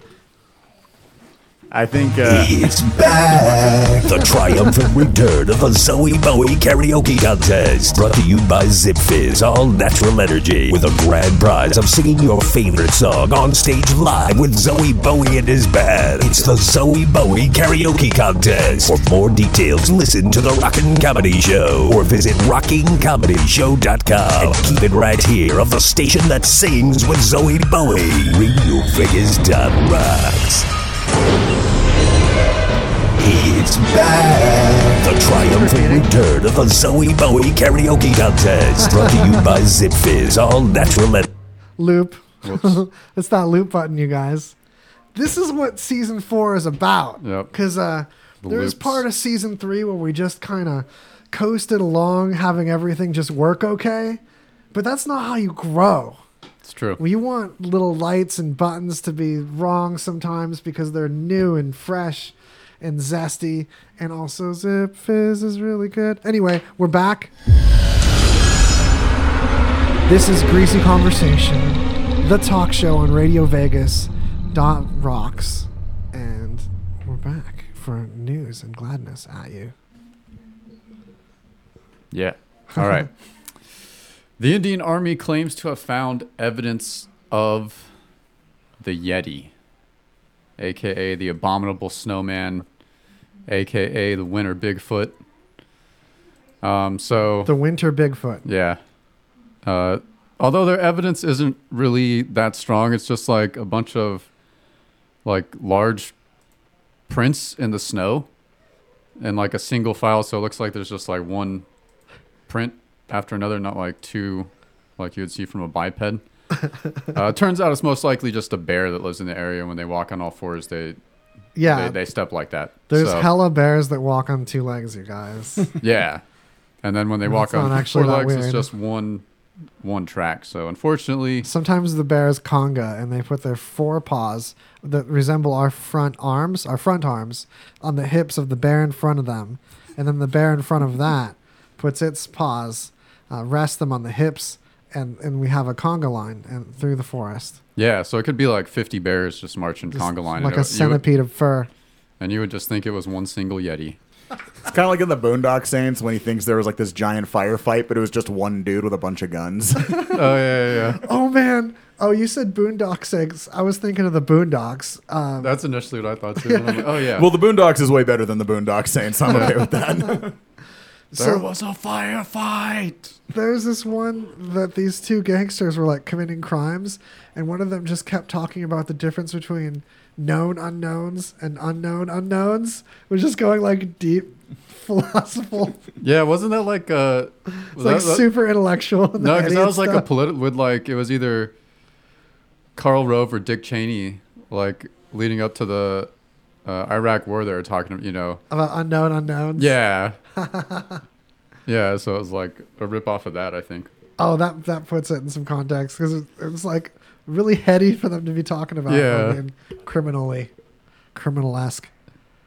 You All guys. right, so we I, th- I still think there should be because there's like all the ghost hunter shows, which are entertaining up to a point, and they never have nor will. I mean, I don't want to say they never will, but uh, that's where my money's at.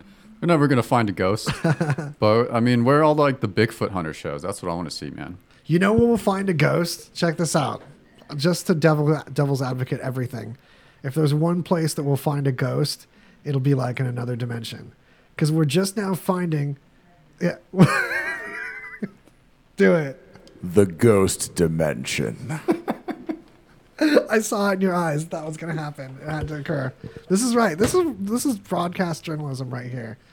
So, if you take the fundamental particles smaller yet than protons and neutrons, the quarks, and you separate them, another one like pops in out of seemingly nowhere to be the buddy to the one that you separated, and it stand to reason that it might just be be pulled from the other side of a boundary between two dimensions, kind of like uh, when you project an image from a projector onto a screen. Um, it's you're you're not seeing any. It's just a uh, it's projected onto that boundary layer. So if something's pulled from the other side of a boundary, it just seems to pop into existence for us. If we're just projected on this boundary, but in three dimensions. Um, yeah. So Yeah, that is probably where ghosts live. In my head, it was way spookier the way I've been picturing this dimension. Yeah, I was gonna say, I was like, this started out really spooky, and it kind of just turned into a math lesson. But I'm okay with it. That's the thing. You make it. Spooky math. We're like, okay, where are the ghosts? Oh, they're in the math. Oh, okay. Yeah. Well, that's the, we It's that ghost math. We're just gonna like two years from now, we're gonna be like, yeah, well, ghosts are a thing. Just take it for granted. Like, oh, sorry, I made fun of you about ghosts since the math proved that there's ghosts. Since Yeah. the, that ghost math. So, But you've still never actually recorded a ghost, all right? Yeah. Get over it. You're never going to. Ghost to. math sounds like a really pretentious indie hipster band. I really think it's actually a band. I think I've heard them before. You guys, Ghost math? Ghost math. Check them out. All right. This one, I guess this is kind of cool. I actually thought it was like a, a new species of snake they found with a third eye. Oh, I know. I wish there was more. It didn't live long either. In the in the middle of its head, it had like a, a vertical eye, and it was just a, a it's cute as deformed snake. it's cute AF. Check it, It out. was that it was that Buddha snake. this snake uh, was very uh, Whoa, cool. like this snake was on acid its whole life. Just Yeah. seeing everything. It was just on that next level. yeah, be good too, Bobby. Yes, I'll allow it. It's like the old meme: brown bear, brown bear. What do you see? All. It's the snake of truth. What if this is like how snakes are gonna be? Oh. so much This is the next evolution of snake. Because look, these two side eyes look like they're aimed more downward. So nothing's sneaking up on this guy from below, and nothing snuck, snuck up on him from the side. But all that stuff sneaking up on his ancestors from above, that's over. And they do have a light receptor on the their head, but it's not where that eye is. It's further back.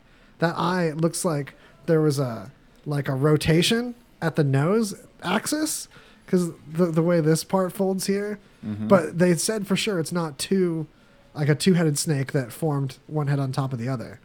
I think Yeah, it's it was like some a- weird like uh, just It's a little bit offset. malformation. Yeah. The eyes kind of lined up with one nostril and not the other. So I think it's like this rotation of the instructions on where to put an eye in the genes. But he does look looks kind of badass. Like he, Yeah. sh- he should. Uh, He looks like our buddy. He looks like someone that like Bran would like power nap into while there's a big fight going on. he's probably the keeper of the ghost dimension. Probably. Guessing.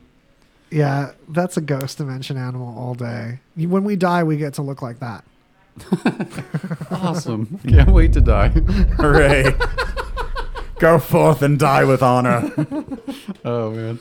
All right. Apparently, Switzerland makes it illegal to own just one guinea pig because they get lonely. So if you ha- if you want to get a guinea pig, those cute little fuzzy guys, you have to get two. This is really sad. I had a guinea pig that was by itself. I didn't realize it was that lonely. Um, If I were a pet store in that country, I would be like, okay, and according to the laws of supply and demand, the price Yeah. of guinea pigs has just quintupled. Volume. we definitely have to sell them in two packs. Yeah, they're cool little they're cool little critters. They're hella smart and they'll love you forever. So get two of them. Don't feed them too many carrots because they'll keep asking Yeah. for carrots. They'll squeak about them, but it's too much sugar. It turns out. And don't feed them after midnight.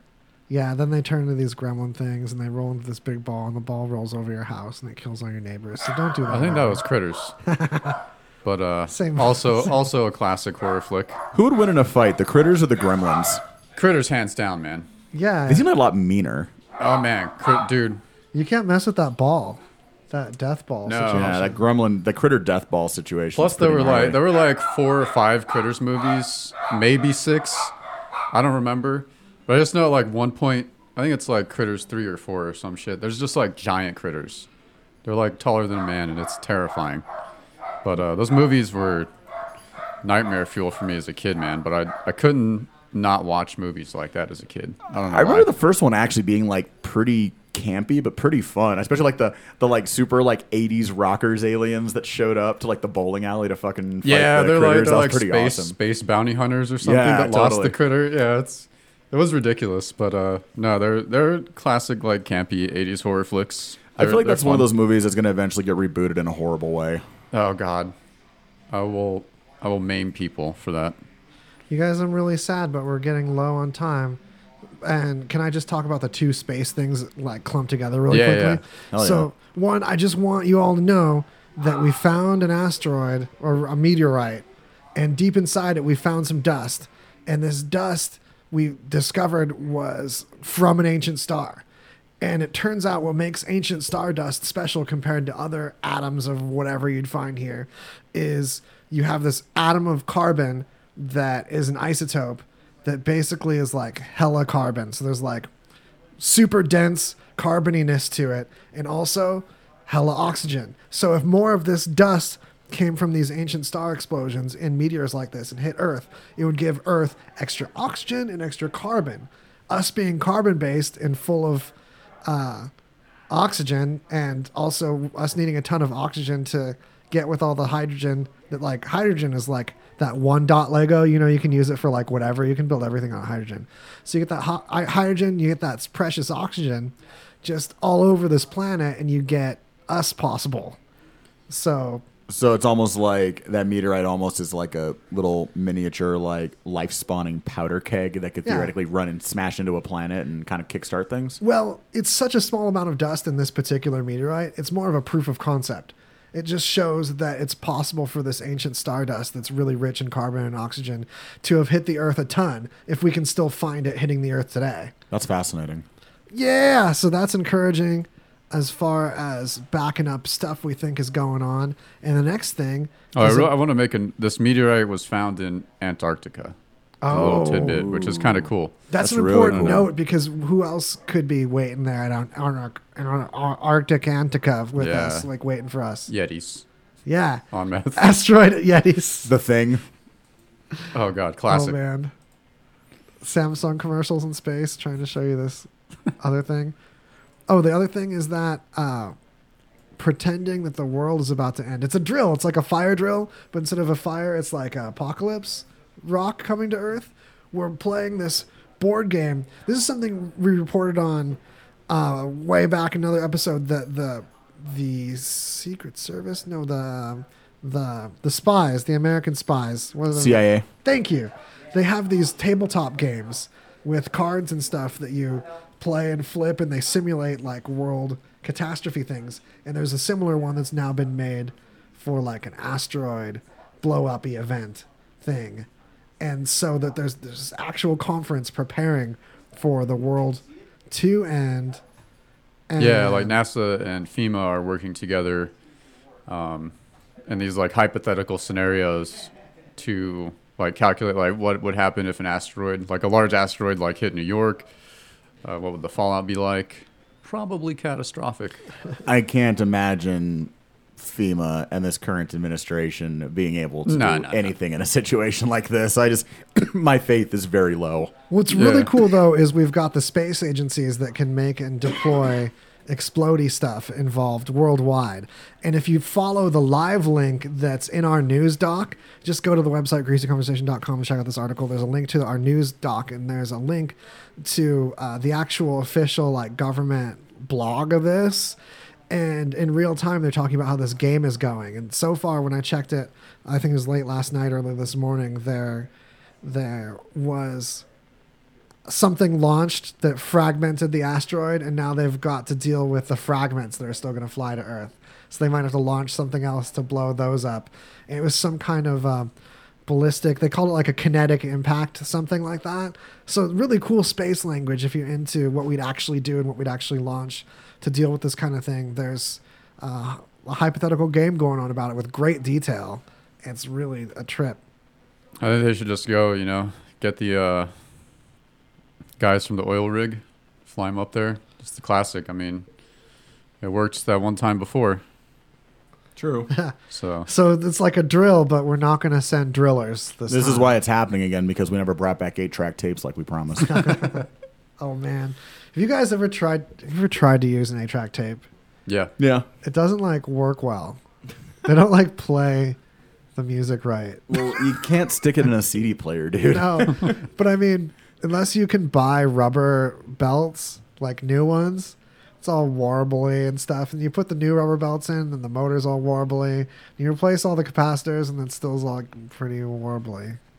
Yeah, whatever. All you naysayers, I'll be hanging out with my uh, sweet uh, eight track and laserdisc collection.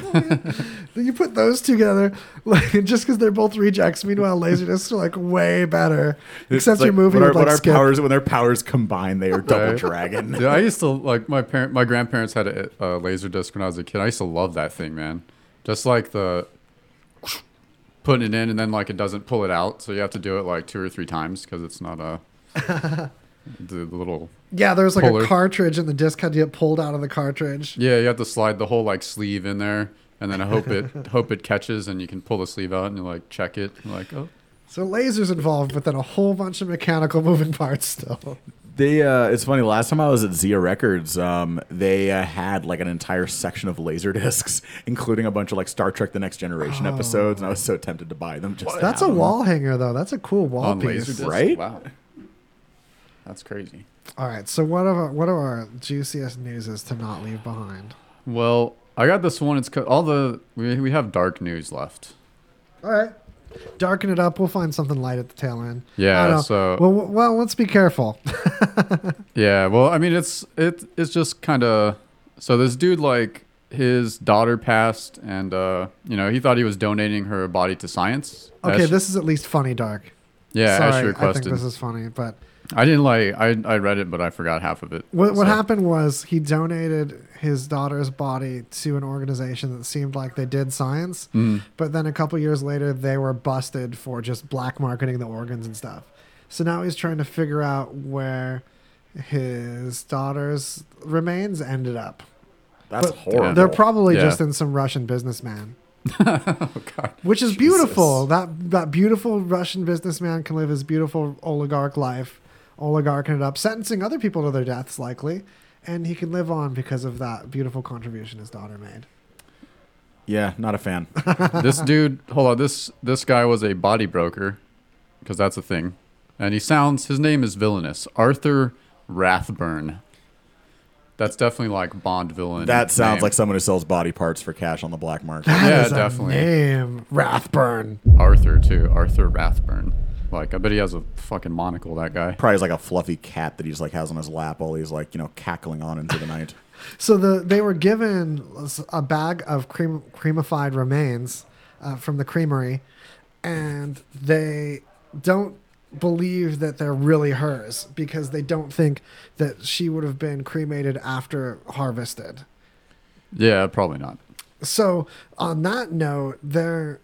Did you guys know what the? This is hard to frame the beginning of this, but there's been two recent airplane crashes of the 737 Max Right. by Boeing because of this system uh, that they didn't uh, tell people about enough that malfunctioned, and this system that's makes the wing the airplane pitch up or down particularly pitch downward at the ground when it thinks it's stalling but it only listens to one of the sensors and it's notorious that that sensor that's what angle the airplane is aimed at uh, fails, and there's backup ones. But this compensation system only used one of those. So when it failed, it took over, and we switched the airplane to the backup ones.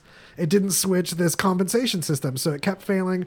And there's been near accidents where people have had hella roller coaster rides with this airplane. And finally, after two of them crashed, uh, they've grounded it to fix this system.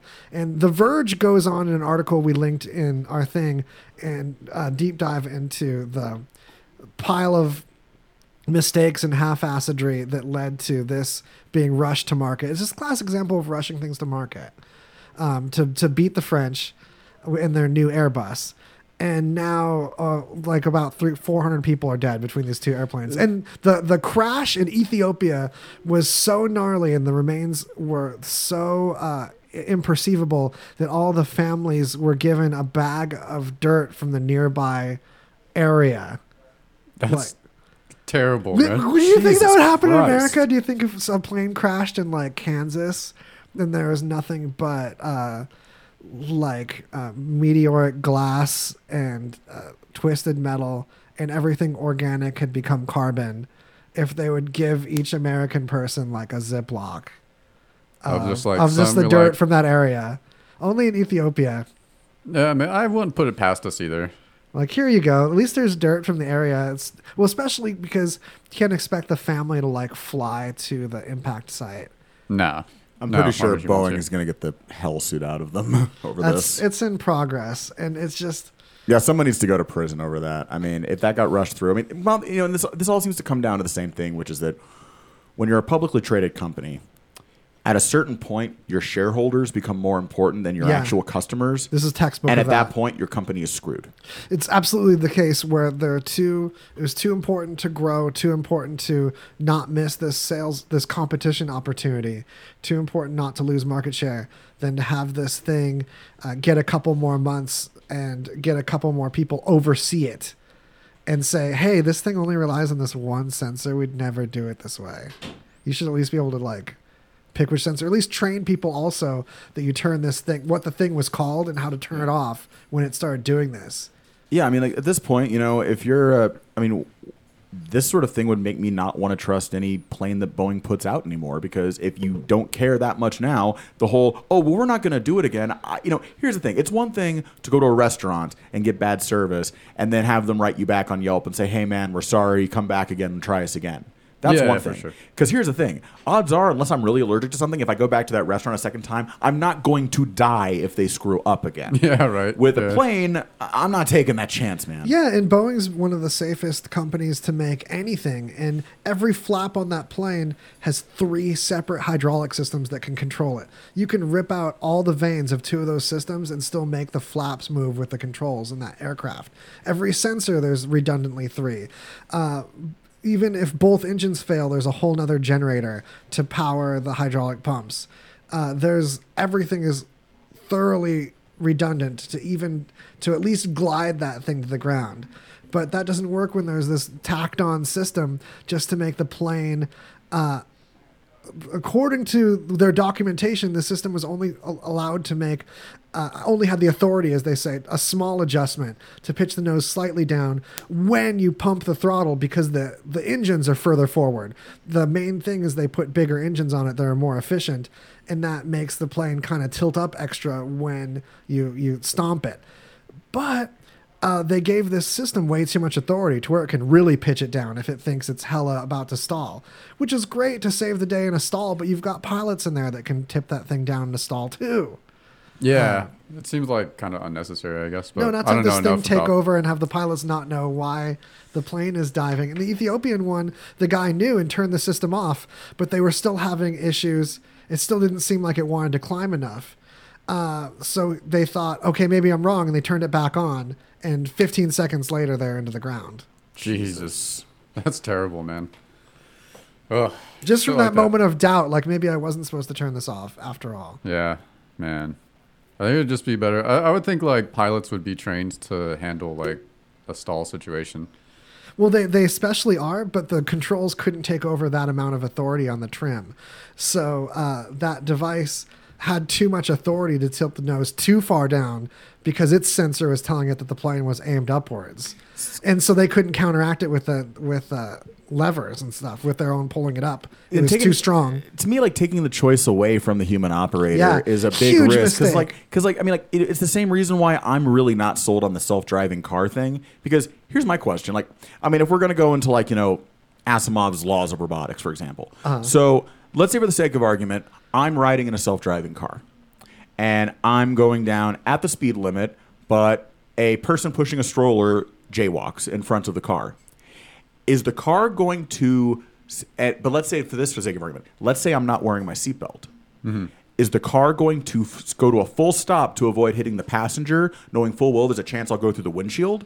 Or is the car going to keep going figuring that that's the only way to keep me safe inside but regardless of the consequences outside like what ex- if it's a self-driving car what's its prime directive I can answer that actually where I think it's already going. I think the car is going to behave as if you've got your seatbelt buckled. And if you don't have your buck- seatbelt buckled, you're going to get buckled seatbelt safety situations. And that's going to be on your liability and not their con- problem and not on their bottom line. And I think otherwise the car is going to generally decide to protect you, but protect a seatbelted you. And the way cars can even stop now, especially electric cars, when you've got uh, regenerative and the traditional braking, that thing is just going to stop like you through the windshield style, and that's on you. But if you're buckled, you should be good because, or uh, it's not going to stop like airbag level, and it's going to th- swerve thoughtfully. And I really think the idea that it's going to be like, oh, is it going to uh, do something to kill you or do something to kill a pedestrian? It's going to kill the pedestrian instead of you every time. I think it's going to protect the passenger. so and that's the thing you know i'm but I think it's going to try to a- dodge the pedestrian and wreck the car, though. See, and that's the thing. I'm my concern is you're gonna have so many issues. Like, so okay, so There's going to be wrecked cars Yeah. from dodging pedestrians and people fucking with cars for sure. yeah, you know, you have people dodging, dodge the car dodges the pedestrian, And runs into a pedestrians pole, jumping in and- front of them to and- get people to wreck. And here's the thing: if I'm wearing my seatbelt and I'm riding in an automated car, if I'm wearing my seatbelt and I'm following the law, and the car veers to avoid hitting someone, on the one hand, yeah, I'm glad I didn't hit somebody. On the Uh-huh. other hand, if I get hurt because of that, I'm suing. Oh yeah. Yeah. But you've got to sue that person because if you were the driver, you're legally obligated to swerve and crash your car rather than hit the pedestrian. Otherwise, you're going to at least. But if I'm not the driver, if. Uber's if Uber's the driver, then Yeah. wouldn't Uber be the one at fault, not me? I mean, if I'm, I mean, if I'm just simply the customer paying Uber to take me somewhere, and that route happens to take me into a situation where it would I'm be on their insurance to handle. It wouldn't be your insurance uh, that would have to deal with that case. But there'd be a case there. But I think the liability on that case would end up on the pedestrian if they failed to yield or they jaywalked or something. It's one of those things. But you'd know the, where the violation was way better when the car is covered in cameras. My worry is going to be what happens the first time one of these self-driving cars runs a red light and hits somebody. And it'll and it'll sim- be and the first time and there's a simply red tell- light covered in snow. And simply telling me, oh well, it's not going to do that when we've got you know planes that seem to want to self-dive themselves into the ground. the I have a hard time believing this that. plane. This plane was it had a system added to it that was rushed and poorly designed. If you have a properly designed self-driving car and it knows the status of the lights, even if they're not visible, because if the city cooperates, there's already infrastructure in Las Vegas, and that's one of the, one of the few places in the country where if you have an Audi or a few other cars, the car talks to the lights and knows if you're coming up on a red or green light, even if all the lights were blocked by snow or something. And that will be in self-driving cars if cities participate before they're launched. That'll be really interesting to see what happens. I mean, I'm, I'm, I'm excited because, I mean, I'm interested to see where the technology goes, but it's also one of the things where I look at it from the perspective of, you know, I'm looking at it not, not from some sort of like future shock perspective of being paranoid, but really just more the perspective of, you know, I'm interested in the questions as much as I am in the answers. Boy, me too. Yeah. yeah, yeah. So we should um, let you know, ask you if you've got any final plugs before we tie the bow around her. Sure. Uh, really quick, just want to say uh, thanks for having me on the show. Really appreciate it. Would love to come back appreciate anytime. you, man. Uh, you can catch my show on Radio Vegas uh, dot rocks uh, Wednesdays from six to nine p.m. each week Pacific time. Um, it's the Pulsar Radio Show, and I play a mix of new and upcoming alternative, punk, metal, indie rock, and hardcore bands. Kind of do a deep dive approach, really introduce you to the bands. Um, it's definitely you know a little bit different from a lot of. Um, It's good, unique stuff. It's rock, but truly alternative. The picks that you make that really uh, push the boundaries of uh, rock to places that aren't boring and are really unique ways of the same using the same instrumentation. I try to make it so that basically, if you listen to the show completely cold, you might hear a, you're going to hear bands that you've never heard before, but they're going to be bands that you know are somewhat familiar in the sense of what they are. You know, you're not you know you're gonna you're gonna hear a band and be like, okay, this sounds like a band that could be on the radio. Yeah. Why aren't they? Totally. Yeah, because you tend to pick tracks that I get stronger feels off of than something that's more payola and lacks heart. That stuff that really grabs you by the ribcage a little bit in that meaningful way. Totally. And um, if I can get one last quick plug in, um, sure. Definitely, uh, if you're looking for uh, great local music this weekend, uh, definitely check out uh, a couple of shows that are going on at 172 at the Rio. There's a really cool show there tonight with uh, Winter from LA, which is a band I've featured on my show. They're playing with uh, locals Pet Tigers and Girls and Wolves. Uh, Liz from Pet Tigers actually hosts um, the mixtape show here on Sundays. So if you want to catch out catch her band live, you can do that tonight at 172 at the Rio for free. And then tomorrow night at 172, um, one of uh, one of your new favorite bands, Amarionette, will be playing. So That's right. Check out the schedule at radiovegas.rocks or on the app to find Lizzie's show on Sunday or Patrick's if you forgot where. And That's it. It's that Get out of time. here, scamps. Scamper yourself away.